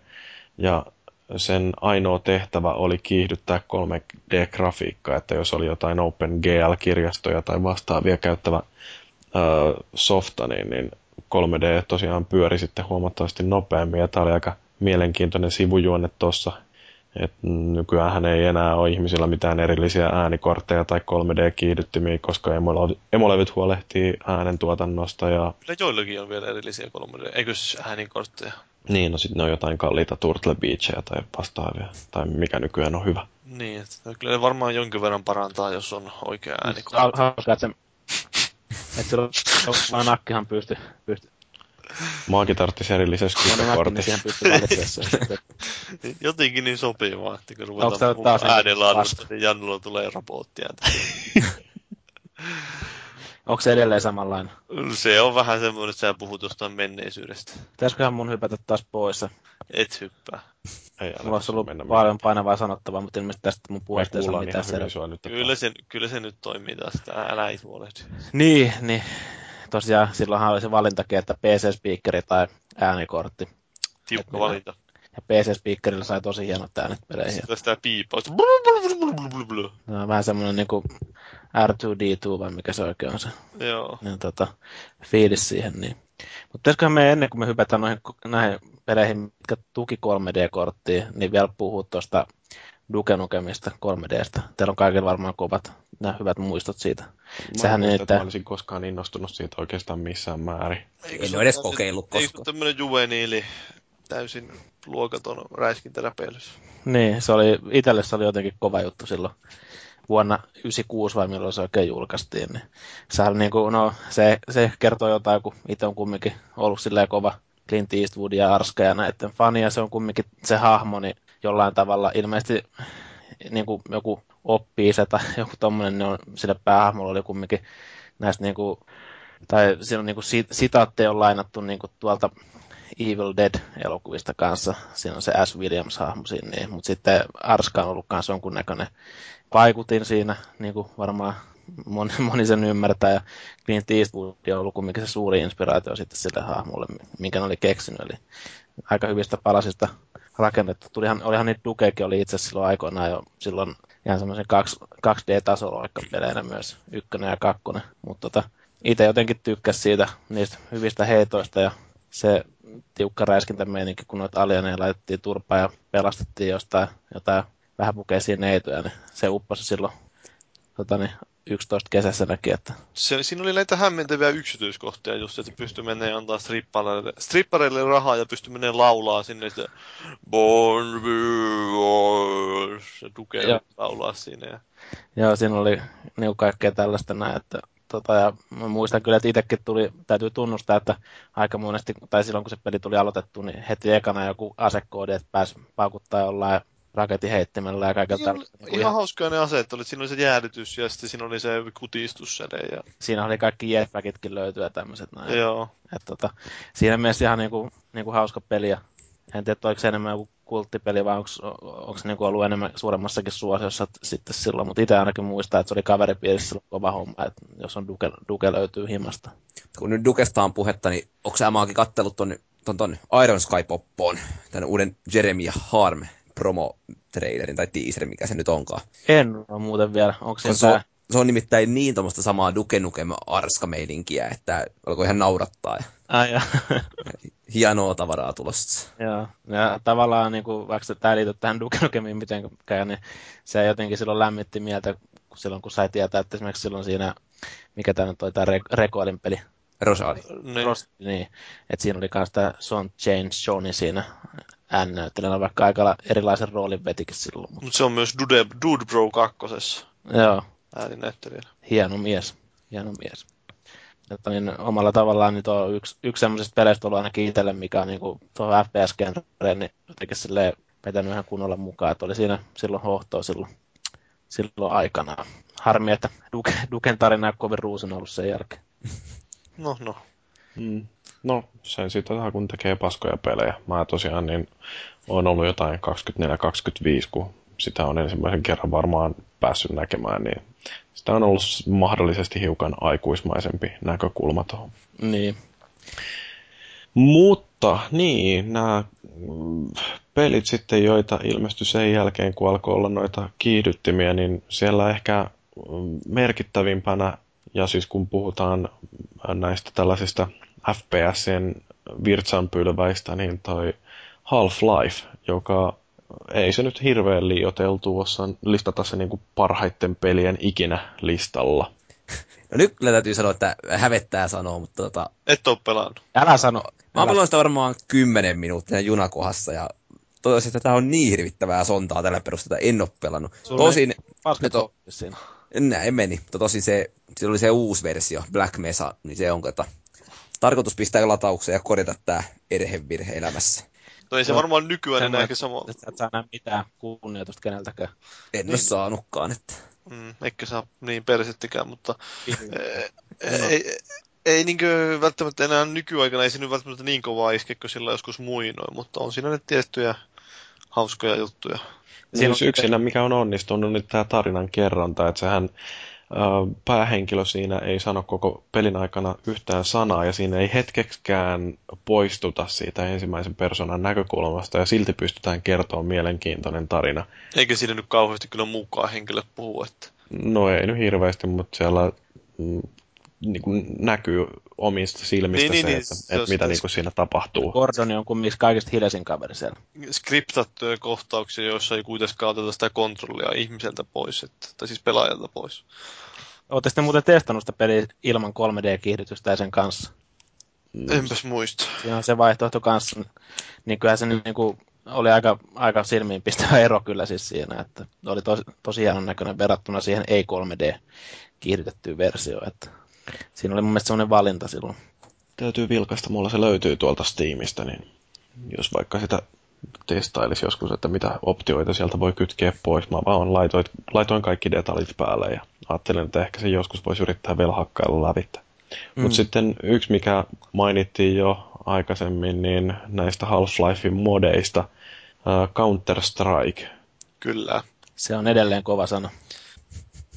Ai, Eiks- leikkaripelaajien keskuudessa. Kyllä, Eurooppalaisten pleikkaripelaajat. joo.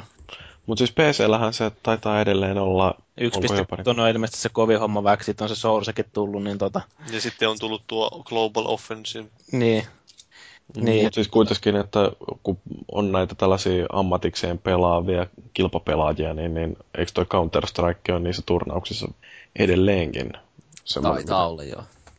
Ainakin näin on itse antanut itseni ymmärtää, että Joo. 1.6 jyystävät. Mä veikkaan, ka- niin mun mielestä se on kanssa, että ne pelaa sitä 1.6, että se oli vähän jotenkin semmoinen outo lintu ilmeisesti se Source silloin, ja en tiedä sitten, miten PC-puolella on menestynyt se Go, että tota, Niin, en mä tiedä, ihan hauskalta se tuntuu. Että kyllä siinä se edelleen se sama viehätys on oikeastaan kuin en, silloin alkuaikoinakin, että on se niin tiukka se ydin, kent, kenttäsuunnittelu on hyvä ja sitten se, se on vain taidosta kiinni ja sitten siinä on niin. se niin kauhea jännitys päällä, että miten Eikä, tulee... Eikä löydy mitään Iron Sightteja mitään. Niin ja sitten se on, se, niin, se on semmoinen, että pitää osata sitä vähän liikkuakin siinä samalla kun ampuu, että ei, ei pelkästään se, että hahmo pysähtyy paikoilla. Ja oikeasti semmoista refleksiräiskintää voisi sanoa. Joo, se on niin hetkessä ohi usein ne tilanteet siinä, että... Tota, niin, siinä, ainakin siinä ilmeisesti se Sourcen ongelma oli ilmeisesti se, että siinä ei ollut kai niin tarkkaan, tai niin, niin tarkasti ne hitpointit sun muut määritetty, miten esimerkiksi 1.6, että sen takia se sai vihaa aika paljon niiltä. Niin, se vähän ta- satunnaisuutta, jos tulee mukaan ja tuomusta, niin se heti kyllä heittää nämä NS-kilpapelaajat niin pois, pois kyydistä.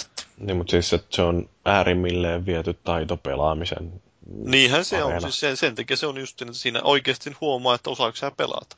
Ei ole mikään Call of Duty, että okei, nyt sä, kun sä kuolit kolme kertaa, niin saat tuommoisen painkillerin. Tai sitten yhtäkkiä tulee jotain helvetillisiä ohjushyökkäyksiä jostain avaruudessa, vaan mm. se on sitä, että... Tavallaan tosi yksinkertaista, mutta toimivaa. Se hyvä, pela- hyvä pelaaja pieksee pistoolilla, huonon pelaaja helposti. Mm.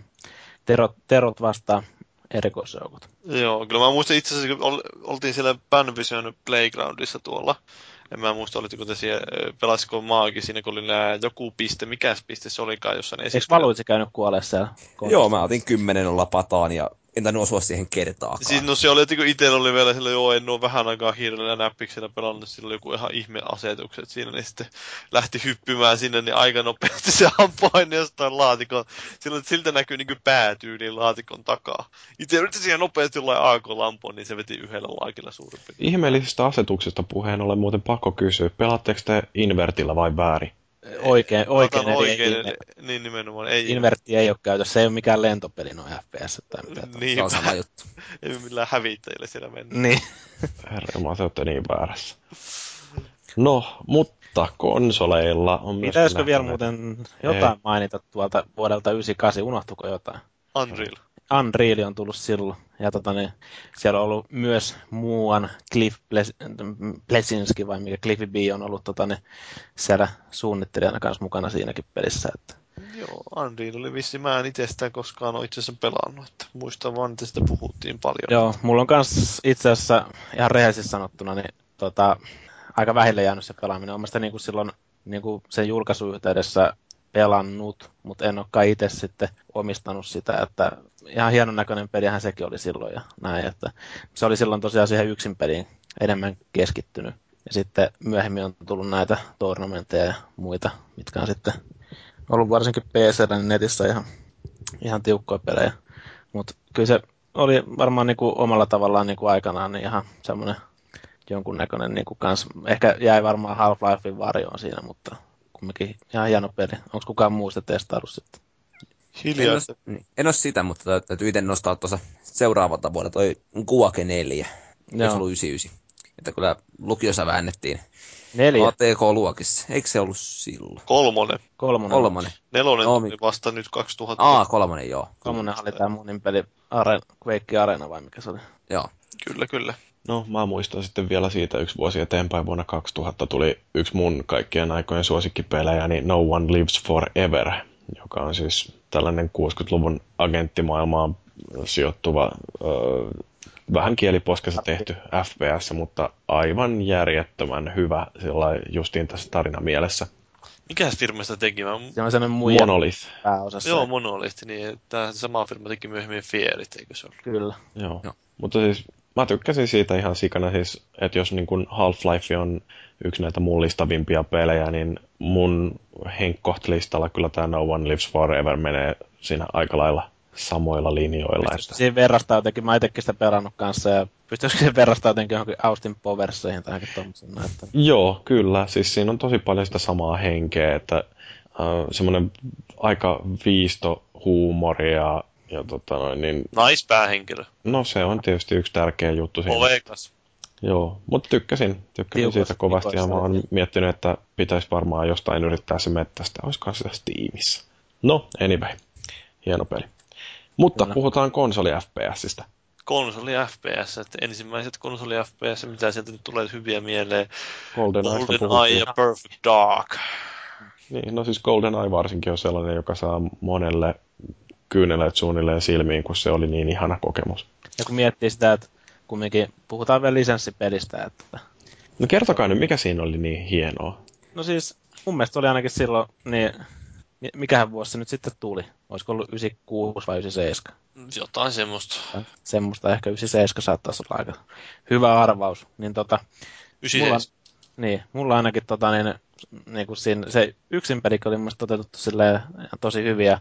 Siinä itse asiassa nämä kaikki objektiivit sun muut, nämä tavoitteet, niin vaihteli jonkun verran sen mukaan, että mikä vaikeustaso sulla on siinä. Ja, tota, niin, vaikka se oli niin kuin, se perustuu elokuvaan, niin se on saatu silleen kumminkin hyvin sovitettu siihen pelin muotoon. Se oli kiva niin kuin, oikeasti vähän niin kuin hiiviskellekin siellä jossain näissä ilmastointikanavissa ja käydä yllättää joku ryssä jostain paskalta sinne ja ammu sinne. No, niin. no. Ja siinähän oli se kohtaus. Niin oli.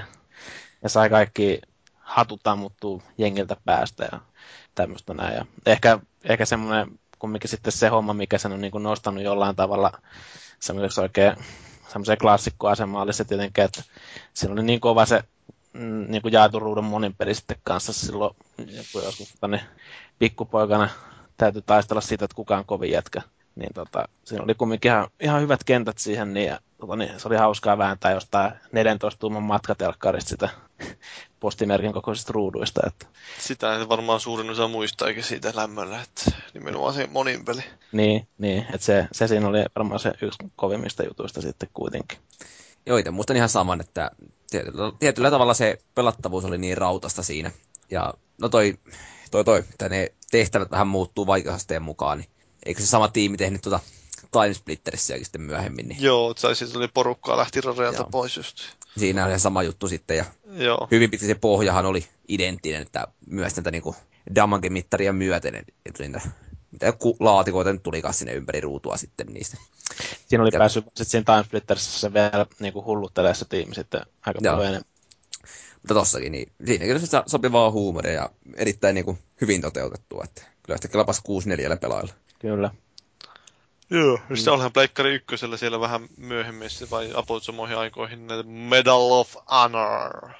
Joo, nekin oli mun mielestä silloin, ne- vaikka nykypäivänä ehkä saattaa olla, oli kyllä, tai on kyllä varmaan aika karmeen näköisiä pelejä nykyään. Siis Joo. tuliko ne jo Pleikka ykkösellä? Kyllä Joo, ensimmäinen se tuli. viekat mohit silloin. Ja mä muistan sitäkin, että siinä ehkä oli hirve, hirveätä kämppäysmeininkiä jonkun Snipu ja näiden kanssa. Siinä oli vaan mun mielestä, oliko siinä kahden pelaajan, olisiko ollut Joo. peli, mutta niin joku kä- kämppäilee jossain, tota, niin, silleen kahdestaan kämppäilee siellä kentässä, mutta kai siinä niin kuin jonkun jotain ihmetyydystä siitäkin silloin sai. Ja ihan hauskaa se oli sitten, että se ihan niin kuin jaetoruudun monin pelikin siinä. Vaikka tani, ja no, kyllä yksin pelitkin nyt varmaan ihan ok oli, että kyllä ne tuli silloin läpivedetty ja näin, että Olihan ne ihan tunnelmallisia. joo, et, niin sano vaan. Piti näyttää siellä passeja ja muita tunnuksia niille äh, saksalaisille siellä Niin oli joo. videojen takana. Joo, että tota, sieltähän nämä on lähtenyt nämä kodit ja mohit niin kuin tavallaan liikenteeseen, että kodihan tuli sitten myöhemmin PClle se ensimmäinen, mutta Joo, ja Call of Dutyhän se on hauska yksityiskohta, että sama tiimi, joka teki aikaisemmin Medal of Honoria, niin sitten rupesi tekemään Activisionille Call of Duty. mm, näinpä. Ja nyt Niin, se on ne on sitten se lähtenyt. samat, samat porukkaa on lähtenyt sitten taas tekemään EAlle peliä. Että siinä on tämmöinen hieno kierre. Mm. Ja, No sitten konsoli FPSistä kun puhutaan, niin sieltä löytyy varmaan yksi sellainen nimi, joka on ylitse muiden, eli no Paavi, mikähän se voisi olla. No kyllä se Time Splitters Kalumoni on kuulemma aika hyvää peliä ollut. se on ihan jumalainen peli. No ei mä tiedä, no ehkä se on sitten se Halo. Joo, siis koska kyllähän se on varmaan se peli, joka tulee mieleen nyky FPS-harrastajille, kun mietitään, että mikä on se nimenomainen peli, joka aloitti tämän konsoli FPSien voittokulun. Mun on pakko itse tunnustaa, että silloin kun tuo Halo julkaistiin, niin mulla ei todellakaan ollut Xboxia siinä, niin ja sitten tota, mä olin pleikkarin, pleikkarin mies henkeä ja vereen. Ja tota, vähän niin kuin koitin vähätelläkin ja olla silleen, että eihän toi nyt kovin hyvälle edes näytä, ja ihan sellainen varmaan paskapeli. Sama homma oli kyllä itse asiassa mullakin, että kun sitä ennen julkaisua, sitten kun se julkaistiin, niin sen jälkeen mä menin ja ostin sitten myöhemmin. Käänsin takkini. Mm. Niin, no, Ja mutta siitä mitä, mitä Halo teki oikein? Liikenteessä. No olihan, Haavi varmaan osaa vastata tähän. olihan siinä semmoisia jänniä, jänniä juttuja, jotka oikeastaan katsoo myöhempiä räiskintäpelejä, jotka, joissa se on aina niin otettu siitä halosta otettu mukaan, eli käytännössä se kahden aseen systeemi on tullut sen jälkeen vakioksi. Ja sitten taas tämä suoja, latautuvat suojakentät, eli käytännössä nykyään räiskintäpeleissä latautuu energiaa tai aina palautuu. Sekin oli eräänlainen tämmöinen, että se... Eikö ekas halussa ollut niitä energiapakkauksia? Ol, oli siinä, että siinä on, siinä on, su, siinä on se kaksiportainen energiasysteemi. Sulla on Niin. suojakenttä ja sitten sulla on vielä ne energiamittari siellä alla. Mutta se oli niin kuin silleen, että ei, ei tavallaan, kun sehän oli tässä Halo 2 poistettiin sekin sitten se kokonaan se energiasysteemi sieltä alta pois, niin tosiaan, että se ei niin rankase siitä, että se pystyy vähän niin rytmittämään niitä tulitaisteluja, eikä mennyt siihen, että jouduttiin ruveta etsiä välttämättä niitä energiapakkauksia taistelujen välillä, että okei, nyt on tulitaistelu, että sulla jää energiapisteet sinne onkin yhteen, ja oi, oi, oi, nyt pitää ruveta etsiä pisteitä, ja kaksi tuntia menee siihen, että ei, ei olekaan taistelua siinä ollenkaan, vaan että pystyy suoraviivaisemmin siirtymään taistelusta toiseen, ja Ja varmaan vihollisten tekoäly oli aika... Joo, se oli ihan. Mielenkiintoinen. Sitten oikeastaan kun miettii, niin se on aika rikkinäinen peli monessakin mielessä. Että kun antaa jollekin pe- pelaajalle annetaan se pistoli, jolla pystyy ampumaan tosi kauaksi, sitten annetaan sniperi, jolla pystyy ampumaan tosi kauaksi. Sitten vastustajille ei ole minkäänlaista asetta, jolla ampua niin kauemmaksi. No mulla on ollut just it- itellä täytyy tunnustaa niin kuin aika monessa halossa just se taktiikka, jos, varsinkin jos on yksin pelannut, niin että mä aika kaukaa napsin ne viholliset kuoliaaksi. Niin on kyllä myöhemmissä haluaisi sitten, niin on annettu snipereita ja muita aseita, Niin. että niissä pystyy vähän paremmin pistämään, mutta siinä ekassa niin ne ei pystynyt kauhean hyvin.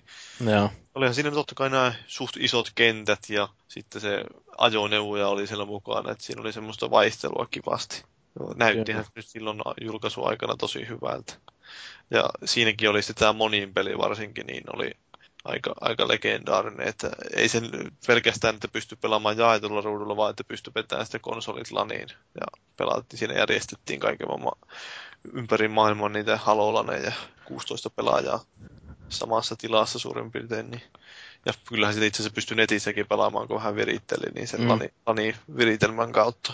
Kakkonen varmaan sitten vasta räjäytti sen pankin niin kuin nettipuolella. Joo, sehän oli sitten se toisen Xbox Liveen ja Evolution ja sitten partisysteemit ja matchmakingit ja kaikki tämmöiset, jotka on myöhemmin sitten otettu räiskintäpeleissä mukaan. Matchmakingin nykyistä räiskintäpelien kirosana vai miten se meni? Niin, että nykyään eihän nyt kaikki tykkää, kun ei sitä välttämättä tehdä oikein oikein kovinkaan usein. Että Halo 2 silloin aikoina se tehtiin hyvin. Nykyään kaikissa peleissä se ei, niin se vähän, että haluttaisiin sitä, että olisi enemmän pelaajilla valinnanvaraa siinä, että minkälaisia matseja pelataan. Näin. Pääsis valit, valitsemaan silleen niin kuin PCllä monesti tai ainakin joskus pääsi ihan niitä huoneita valitsemaan. Niin. Tai CSS on näitä, että 24H Dust, että siellä pelataan pelkästään yhtä kenttää yhtä pelimuotoa niin. vuorokauden, niin olihan se sinänsä hauska, että oli tämmöisiä. No, siinä entäs me- sitten niin kuin näitä monin pelejä niin mm, konsoleilla, niin onko väärin sanoa, että toi Call of Duty 4 oli sellainen, joka aloitti sitten tämän, että Call of Dutyista tuli se niin kuin de facto FPS konsoleilla. Olihan se aika pitkälti, että se muutti täysin sen kaavan, mitä niissä aikaisemmissa Call of Dutyissa oli. Tai no oli se nyt perusteeltaan aika samanlainen, mutta sitten se siirtyi tänne moderniin aikaan ja sitten toisaalta pelaajat sai valita ne aseet sieltä oli. Ja sitten oli se kehitysjärjestelmä, joka niin koko ajan periaatteessa pelaajaa palkitsee, että vaikka nyt ei välttämättä kauhean hyvin meniskään, mutta jos saisi vähän niitä tappoja aikaiseksi, niin siinä palkitaan koko ajan. Ja sitten jos sattuu saamaan sen kolme tappoa, niin sitten palkitaan niillä Airstrikeilla ja UAVllä ja millä kaikilla. Mm. Ja se on vähän niin kuin tuntuu, että nykypäivänä niin toi kodihan tuntuu olevan semmoinen aika niin kuin, sillä niin kuin, että moni semmoinen, joka ei pidä itse pelaajana, niin pelaa niitä. Että, niin, kuin Niin, no se on kaikista kasuaalein pelejä oikeastaan. Niin. Siinä mielessä se on tosi helppo pelata, että ei ole välttämättä tarvitse olla se paras pelaaja, että saa siinä se yhden tapo, että siinä on semmoisia aseita, joilla pystyy niin survasemaan vähän sinne päin ja saa niitä tappoja. Että, ja sitten yhdellä osumallakin saattaa saada tappoja. Että Nuubituubi on kuulemma aika kova sana, mutta siihen tarvii ilmeisesti vähän pelata sitä peliä. Niin, no se oli ai- ainakin silloin Call of Duty 4 se oli tämä legendaarinen, että pystyi sieltä kartan toiselta puolelta heti sitä aloituksesta kovaa. Ne pamauttaa sinne vihollisleiriin. Niin, no siis siellähän oli niitä sellaisia harrastajia, jotka oli oikein mitannut, että missä kulmassa täytyy ampua johonkin tiettyyn suuntaan, että ampuu sinne toisen äh, spawnin alueelle heti ennen kuin yhtään mitään on kerännyt tapahtuu muuta. Ja nykyään, nykyään tuntuu olevan kova sana toi ainakin mitä on lueskellut Interwebsistä, niin Quickscope on myös kova juttu, että mennään snipun kanssa ympäri ja pamautellaan siellä. Se on siis sitä käsittääkseni, tai jos mä, hetki, miten se nyt meni, että se tähtäimin, saatat tämän sen niin kuin, se jotenkin nopeasti vedät sen tähtäimen siihen, niin se, oh, vitsi kun mä osaan selittää sitä enää, mutta kuitenkin se liittyy siihen, että mihin sen tietää, että se mihin kohtaan se tähtäin tulee siinä ruudulla. Niin. Ottaa sen tähtäimen siihen esille. Et se ampuu, jos sä painat pelkästään ilman, että sulla on se, ö, ottaa sen aseen niin varsinaisesti niin kiik, tähtärin, kiikarin tuohon silmille, jos painaa silloin liipasinta ennen kuin ottaa sen kiikarin silmille, niin se ampuu minne sattuu. Joo. Mutta jos sen ottaa sen tähtäimen silmille, niin sitten se ampuu siihen suurin piirtein keskelle ruutua. Joo. Et sen osaa arvata, että mihin kohtaan se tulee. Ja sen takia, kun vain nopeasti painaa sen tähtäimen esille, niin siinä, ja sitä ampuu saman tien, niin siinä... Vähän niin kuin, vä, vä, niin kuin tavallaan pikkasen niin kuin lähitaistelussa vähän niin kuin lonkalta kuitenkin. Niin, lonkalta joo, mutta se kuitenkin se on Niin, tar- paljon tarkempi ampuu kuin ilman painaisi sitä tähtäintä. joo. Mut siis, se on jänniä juttuja, noin kun mainitsit että nuo hetkinen nää, se, että joku on käynyt tutkimassa, että kuinka niin kuin, pitää, missä kulmassa pitää ampua, niin Halo 2 muistaa, että kun siinä oli kaiken maailman glitsejä ja sitten on noissa myöhemmissäkin räiskintäpeleissä, että joskus tulee ihmisiltä, että miten helvetissä ne joku yleensäkin löytää niitä juttuja. Eikö siellä ole niin kuin näissä kodeissakin ollut semmoisia, että ne on jossain siinä periaatteessa kentän sisällä niin kuin ampumassa jengiä siitä? Niin, niin siis just niin tämmöiset, että jotenkin pääsee sinne kentän ulkopuolelle, Niin.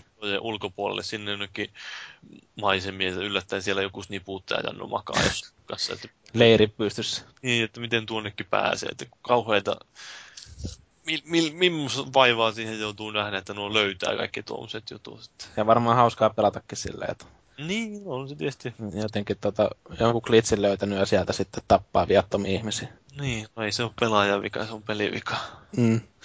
Mutta se on tuo Call of Duty sitten taas vähän, että välissä tuntuu, että se ei ehkä tosiaan ole ihan se taito vaativin peli. Ainakaan siis jos pelataan silloin, niin sitä pelataan jossain tuolla julkisilla servereillä, että siinä on ne, ei ole kaikilla samat aseet käytössä ja sitten on kaiken oman killstream päällä.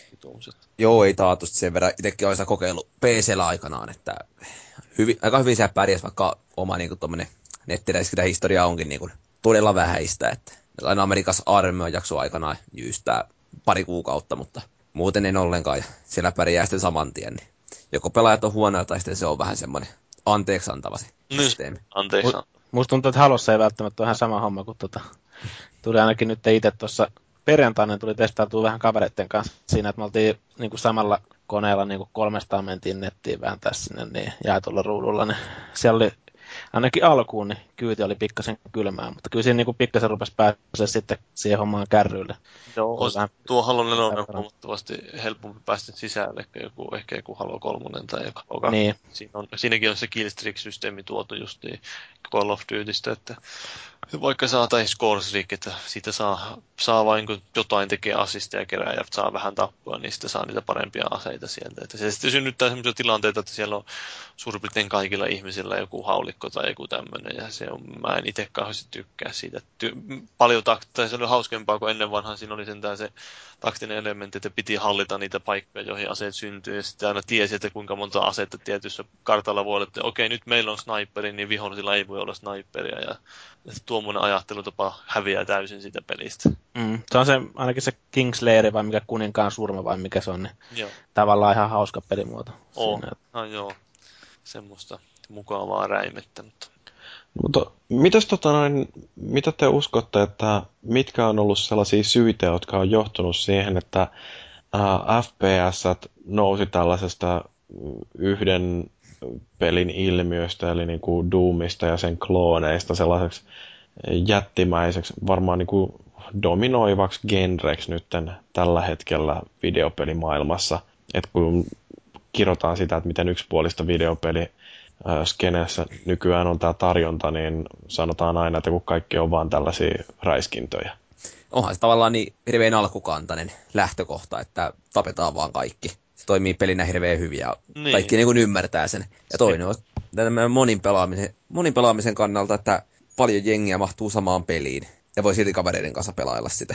Joo. Se toimii aika hyvin. on se helppo, helppo myydä tuommoinen räiskintäpeli ja sitten tosiaan se vetoo siihen, että projisoidaan sitä omaa voimakkuutta sinne ja voimaa sinne muihin ympäristöön ja siinä saa he, semmoista niin helppoa palautetta niin osumista, että okei nyt ampuu miestä päähän, se kuolee, kaikki ymmärtää sen ja kaikki saa sitä, tai sit siitä saa helposti semmoista palautetta toisin kuin se jossain esimerkiksi jossain, jos verrataan niin vaikka johonkin Walking Deadin, että käydään keskusteluja läpi ja sitten joku hahmo, virtuaalihahmo ei tykkääkään susta, kun sä teet jonkun huonon valinnan, niin ei se kaikki välttämättä siellä kauheasti veto, mitä helvetin väliä, on, että tykkääkö joku jantteri Mm. mm. pää siellä minusta vai ei. Mm. Mutta Mm. netissä varsinkin kun pelaa jotain räiskintää, niin sitten siellä tietää vielä, että siellä on niin oikeita ihmisiä vastassa ja ainahan se on semmoinen huumaava tunne, kun päihittää toisen ihmispelaajan. Mm, tai varsinkin halossa, kun pääsee tiipäkkäämään. Mitä en tiedä. En Mä muuten näin niitäkin hetkiä tuolla nyt, mä en ite, ite en tiipäkkäily, mutta tota, niin, huomasin, kun joku tappoi, esimerkiksi siinä oli joku tyli joukkuesleijeri siinä, niin tota, se kävi jengi tiipäkkäämässä porukkaa. Siis siinähän on se Halo 4 semmoinen easter egg, että mä en muista miten se tarkalleen menee, mutta siinä on se hologrammi juttu. Niin, Joo. niin siitä jotenkin tulee semmoinen joku tiipäkkäys. Mä en muista, että tiipäkkääkö se itse, jos se hologrammi, niin kuin ikään kuin jos se lähettää sillä lailla ja pelaaja kuolee. Voiko se tiipäkkäämään siinä vai miten se menee? Että Ai jaa. Jotenkin hämmentävä easter siihen liittyen. En muista tarkalleen, miten se meni. Mutta Se on kyllä sinänsä ihan hauskaa, että jos joku oikeasti menee siihen hologrammiin ja rupeaa räiskiä sitä ja pääsee itse sitten niin kuin hyökkää sit sivusta, mutta Ja onhan siinä varmaan räiskintäpelissä osittainkin, että se on ruokkinut itseään se ilmiö, että siitä on tullut semmoinen suosittu, niin sitten siihen on tullut lisää porukkaa. Ja se tunnetaan, koetaan hyväksyttäväksi, niin sitten sinne pystyy tulemaan taas lisää porukkaa ja siitä kehittyy semmoinen mm. massailmiö. Ja kyllä siinä tosiaan tolleen, kun netissäkin pelaa, kun sä teet jotain oikein ja niin kuin, jos sä pärjäät hyvin, niin kyllä siitä semmoisen niin kuin hyvän fiiliksen saa, niin kuin huomasi tuossa halossakin, että jos sä niin kuin näet jonkun jätkä, joka juoksee jostain kulman takaa, sillä sä niin kuin näet sen vähän etukäteen, että se on tulossa, että sit sä heität crashin niin kuin, vähän niin kuin etukäteen sinne odottaa sen tiettyä kohtaa, jos se juoksee suoraan siihen, se räjähtää siihen, niin, niin tota, tulee sitten semmoinen niin voittajan fiilis, että Niin, että onhan nuo monin pelimatsit kuitenkin aika lyhyitä, että Niin. periaatteessa pystyy pelata semmoisen 10 minuutin matseja yhden tai monta, että miten nyt aikaa on. Siihen ei kauheasti tarvitse olla syventyä ennen kuin en menee pelaamaan. Niin ja se on muutenkin se, että kesken matsinkin voi häipyä. Että, Niin, niin. että, että ei ole tosiaan pakko pelailla niin kuin jotain NRiä niin alusta loppuun. Niin. Joka vaatii kuitenkin aika pitkää sitä yhtäkestoista Niin, aikaa. niin, se on aika semmoinen yksilösuorittamista kuitenkin on nykyään räiskintäpeli, että siinä ei välttämättä, vaikka nyt pelataankin joukkueen räiskintöjä tai team, team death- deathmatchia, niin ihmiset ei sinänsä välitä siitä, että kuinka hyvin niiden oma joukkue välttämättä pärjää, vaan se on se omat statsit ja näin niin kärjistettynä sanottuna. Oliko se muuten se hienosti suomennettu herruus, niin eikö se ollut tota, niin joku, jotain alueita, niin piti. Joo, Dominion. Se on Halo 4 näitä hienoja suomennoksia. Joo, Herruus. Herru, pelataan herruutta ja kallopalloa. kyllä. Okei. Okay. Mm, niin, no mutta siis toi ensimmäisen persoonan ö, kuvakulma, niin se mainittiin jo yhtenä tällaisena viehättävänä tekijänä näissä FPSissä, että onko se niin kuin mekaniikkana jotenkin sellainen, että pystyn ikään kuin omien silmieni kautta näkemään tämän maailman ja ohjailemaan sitä äh, hahmoa sillä, että aivan kuin itse olisin siinä tapahtumien keskipisteessä, niin onko se sitten jotenkin sellainen, mikä tekee siitä pelistä helpommin sisäistää kuin joku isometrinen äh, seikkailu? En mä usko, että jos vaikka vertaa johonkin kolmannen persoonan räiskintöihinkin, että ei ne nyt eroa varmaan pelaajakunnalta ihan hirveästi. Mutta on vaan nyt sikäli näppärä, että siinä ei sitten ole mitään ylimääräistä härpäkettä tiellä. Niin, että siinä ei ole sitä hahmoa edessä, että se helpottaa sitä vähän sitä liikuttamistakin siellä, että monesti voi olla noissa kolmannen persoonan räiskintäpeleissä kuitenkin, että se kamera tulee jollain tavalla siihen, tai se hahmon takana liikkuva kamera jotenkin menee huonoon paikkaan ja sitten ei näkään kunnolla ja sitten ottaa päähän. Mm.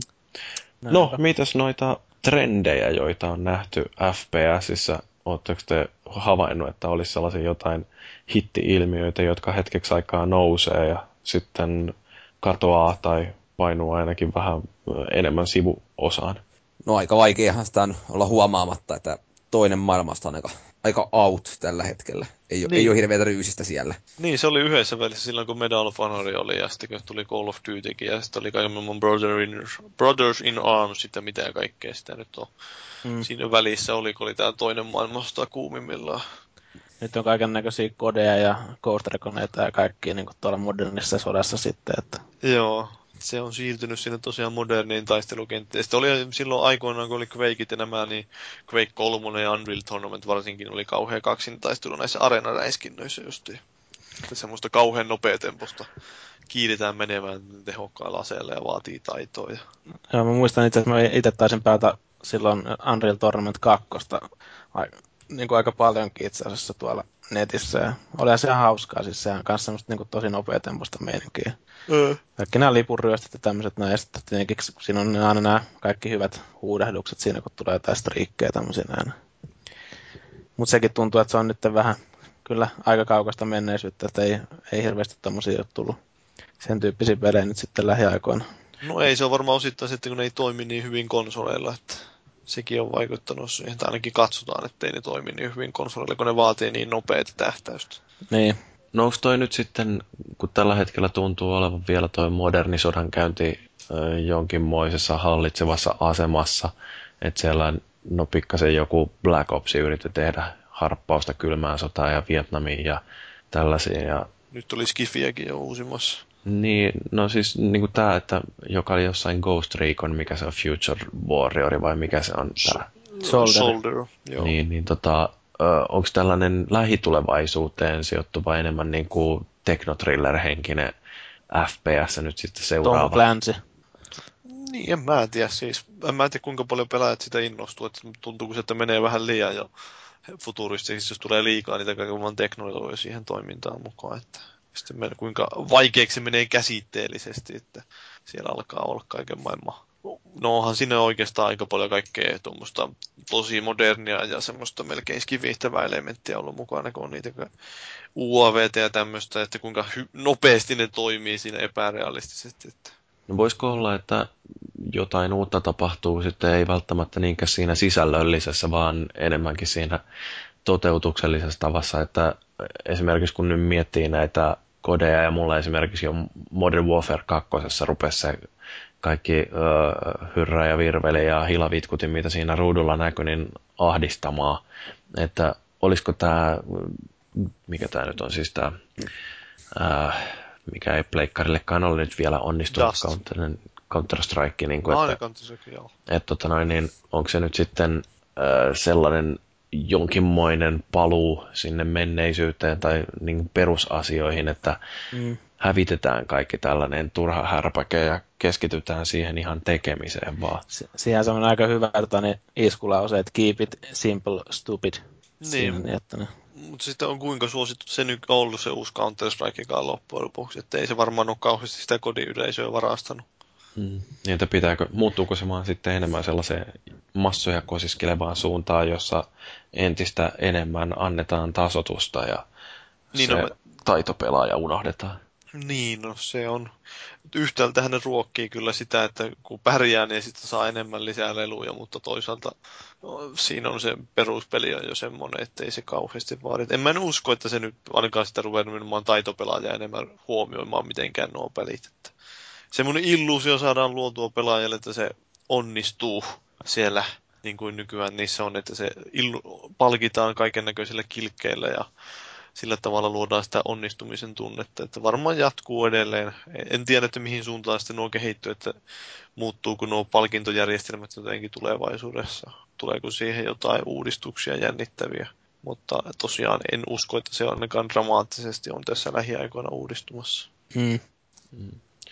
No, miten tuntuu siltä, että tämmöinen tilanne, että puolet kaikista julkaistavista peleistä tuntuu olevan FPS tai sitten vähän enemmänkin, niin onko tämä semmoinen asiain tila, joka vaan jatkuu ikuisesti ja ihmisten täytyy vaan lakata kitisemästä, että tähän ei tule mitään muutosta? Eikä se muutos siinä kohtaa, kun pelaat kyllästyy siihen ja lopettaa niiden ostamisen.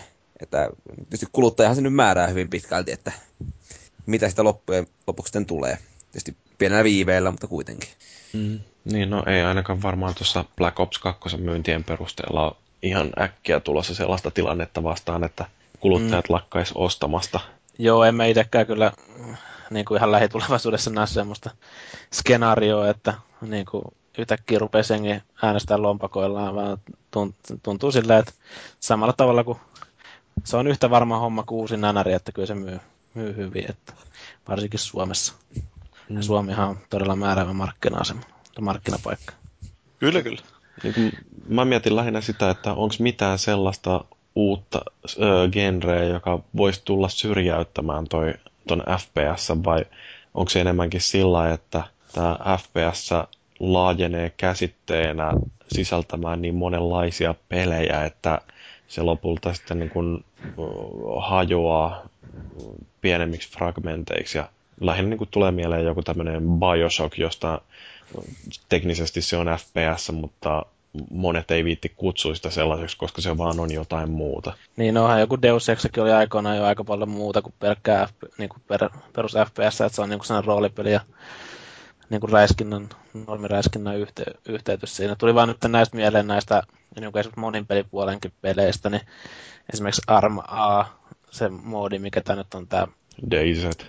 DayZ, niin sekin on niin kuin tavallaan kyllä se niin kuin tuosta perus räiskintämeiningistä siinä eroa, että siinä on vähän yritetty muuta sitten. En ole itse vielä päässyt testaamaan. Ja sitten esimerkiksi nämä, mitä nämä nyt on, nämä Valven, nämä zombiräiskinnät, kun vähän pätkii. Left 4 Deadit. Le, joo, niin siinäkin on tietenkin vähän erilainen meisinki, että niin, että onhan siinä sen niin FPS, jos miettii yläkäsitteen, niin, niin. on siinä aika paljon erilaisia vaihteluja siellä sisällä jo nyt. Ja Kyllä.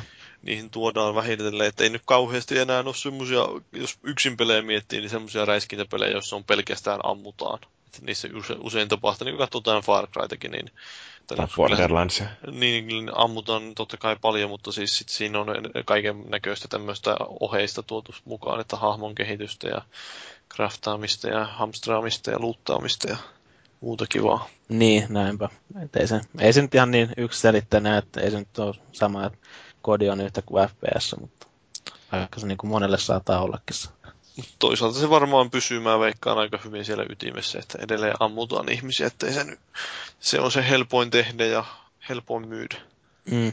Räjähdykset myy. Kyllä. Michael P. Jacksonin myy. Niin, niin. Joo. No, onko me käsitelty asiaa tarpeeksi perusteellisesti vai haluuko joku vielä sanoa jotain? Mennään nukkumaan. Ei toika kuulosta yhtään huonolta idealta. No, mutta sitä ennen me varmaan voitaisiin käydä vähän lävitte palautetta, jota meille ei ole tullut mitään ihan määrättömiä määriä, mutta muutama kuitenkin. Pari, God. pari löytyy Twitteristä, josta meidät löytää tuolla at podcast kahvalla tietysti muita palautekanaviakin voi käyttää, kuten foorumeita ja sähköpostia ja Facebookia. Tai voi tulla kadulla lyömään palautelappu sen käteen, jos törmää. Niin, kyllä. mä ajattelin, että tulee lyömään naamaan, mutta niin, niin. No kyllä sekin, että ykkösellä kumoo ja kakkoseen. Kyllä. Joo. No, mutta Twitterissä Oinp kirjoittanut tällaisen viime jaksosta, jossa puhuttiin bullista ja hoi, mikä oli tuo vinhan kuuloinen humppatuoreemman käästin moppin ja uutisten välissä.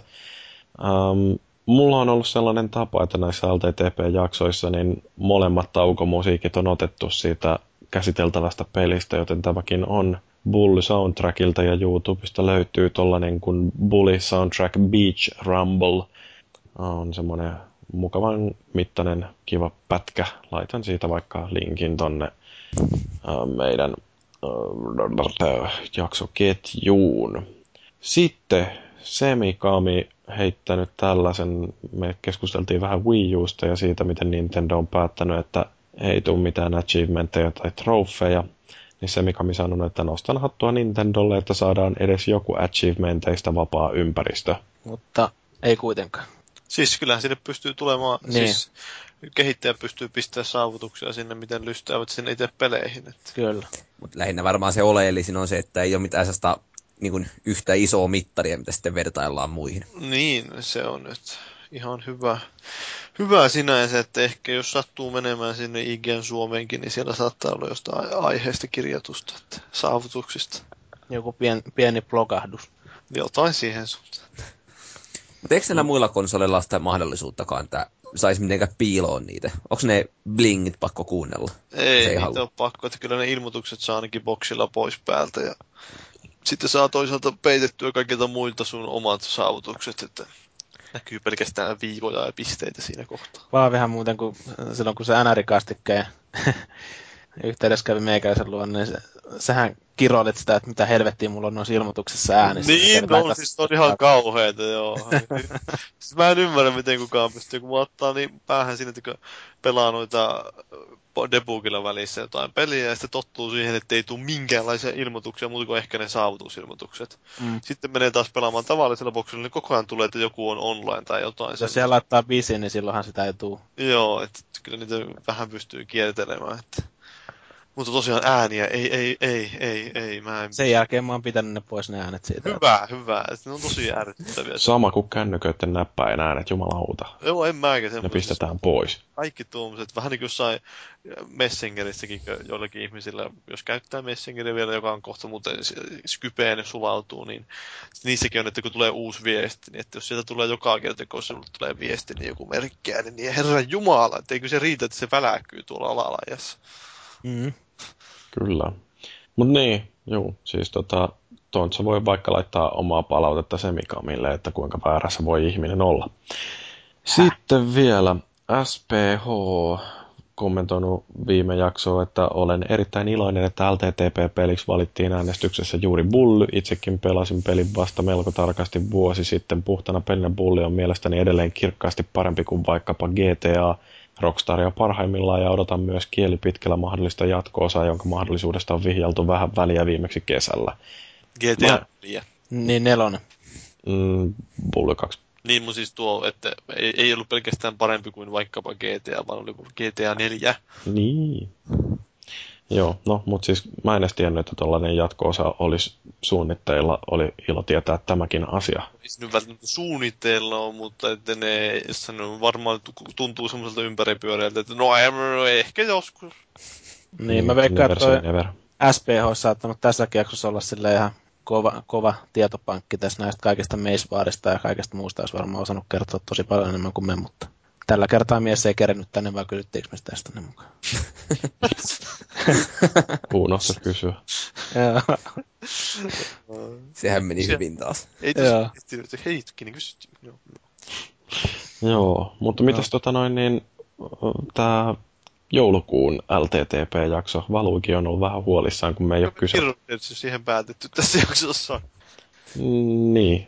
No siis mehän tota noin, niin mietittiin vähän jotain, tai siis mä itse asiassa ajattelin, että kun on joulukuu, niin voisi olla kiva, että äh, puhutaan jostain jouluisesta tai edes talvisesta pelistä, mutta emme tarvittu keksiä talvisia pelejä kuin Lost Planet. Joo, ei siis niin ehkä, mä uskon, että jos sä Lost Planetin valitat, niin voi olla vaikeuksia löytää ihmisiä, jotka suostuu keskustelemaan siitä. No voitaisiin me yeah. kiroilla puoli tuntia sitä, että kuinka paska peli se on, ja sitten sen jälkeen... Kyllä pelannut sitä. Semmoista paskaa ei kyllä koneeseen viitti laittaa. Joskus se on mulla ollut boksin sisällä ja aikamoinen kirosana koko peli. No vittu, minä ostin sen, kun kattelin, että mitkähän on sellaisia kaikkein parhaita Metacriticin mukaan Xbox-pelejä, ja Kyllä, hyvin onnistui tämä. no niin. Se oli, se oli vielä siihen aikoihin, kun ei ollut hyviä pelejä Xboxilla. Niin, vittu saatana perkele. Mutta, niin, se oli kyllä jo aika kamala. Mm, Xbox on paskakonsoli. On kyllä. Joo. No, mutta siinä oli meidän palauteet. Kiitokset näistä. Uh, mennään tonne helposti unohtuviin viimeisiin sanoihin. Onko kellään mitään terveisiä, joita haluatte heittää yleisölle? Paavilla oli ilmeisesti jotain. Meinaatko sitä, että pitäisi herättää kahvipöydissä keskustelua tästä Joo, jotain sinne päin. raiskauksesta, joka ilmeni salatuissa elämissä. Homokalle raiskattiin Valtterin toimesta. Niin, mä, mä en Housut tosiaan, jalassa. Mä en tosiaan nähnyt, mutta kun että kuulin nyt juttua, että siinä ei olisikaan niin, niin rajua materiaalia kuin esimerkiksi Mass Effect simulaattorissa. Vaan. Se on, niinku, se on nopeampaa toimintaa kuin meikäläisellä, että housut jalassa kerkee hoitaa homman kotiin. Et siinä mielessä. Ei sinänsä vakava asia, mutta salatut elämät taas hoitaa homman kotiin. Oli, olihan sitten hirveät otsikot noissa iltapäivälehdissä, että miten tällaista voi.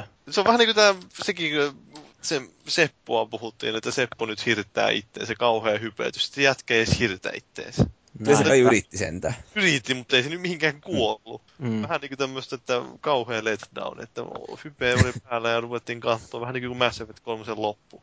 Niin, kyllähän Paavikin aina joka podcastin jälkeen lähtee etsiä sitä heikoimpaa oksaa, mutta... No kyllä. mutta siis niin kuin, en mä sitä ole löytänyt. se, ei, ei mä heikointa oksaa, ei vaan vahvinta oksaa. niin vahvinta oksaa, niin vaan... Se heikonta, niin sehän kaskee aina. Niin, mut Ei, Ei se- vitun vittu hei jätkät, sovitaanko, että ei puhuta enää koskaan jostain salatuista eläimistä tässä podcastissa. No. No, no, no. Tota, niin, mun täytyy sen verran vielä kumminkin muistuttaa ihmisiä, että sieltä on tulossa se Nightmare-painainen merellä. Että aivan huippuleffa. Aaro tekee paluun siellä. Mm.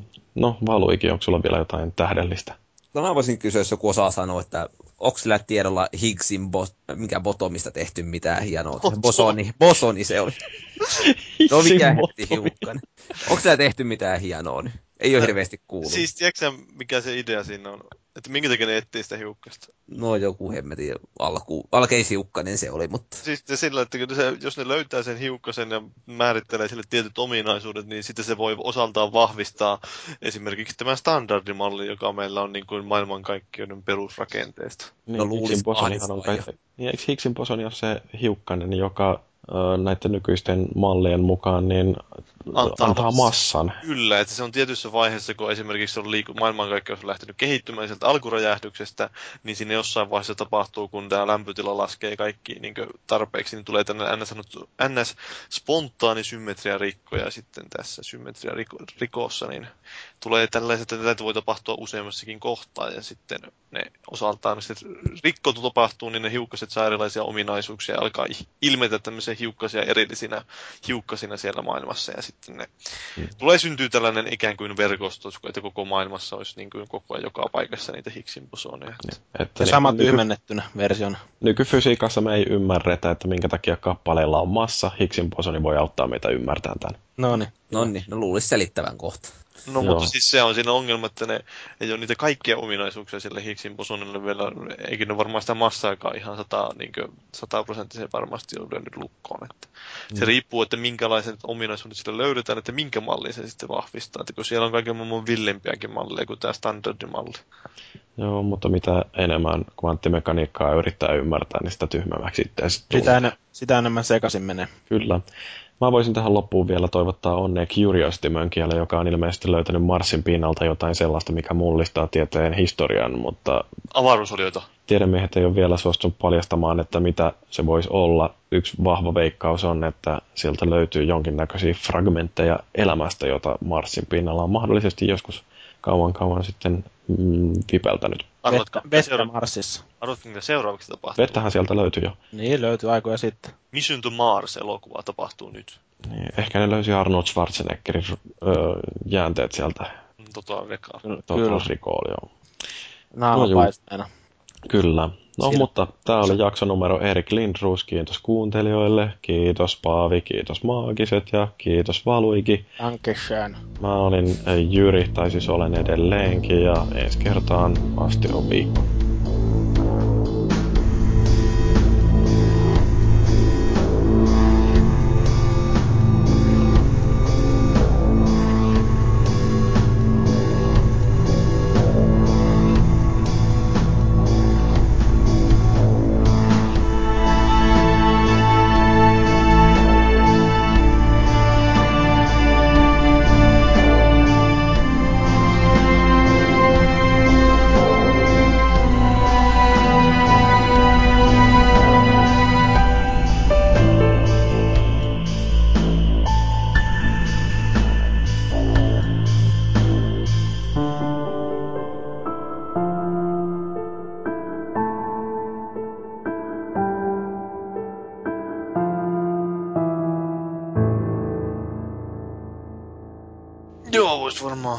Hiero itteensä. Mitä Niin. oot tehnyt? Mä oon tässä hieronnut itteeni samalla. Jutellut teidän kanssa. Joo, Koko neljä tuntia vai? Mm. Stamina on kova. mahtaa olla kalu herkkänä. Biocock. Tuo on joku ihme omomainos tuolla meidän foorumilla. No onhan se nyt omo kuitenkin hyvä juttu. Niin. Täytyy Mietipä, pestä vittu, tahrat kalsareista, kun on pelannut Bayonettaa. Katsotteko te tuota Master Race-kuvaa? Kyllä mä kattelin sen ja hymähtelin silloin, kun sä laitoit sen tuohon. Huomasitte, että siinä oli Gabe Newell.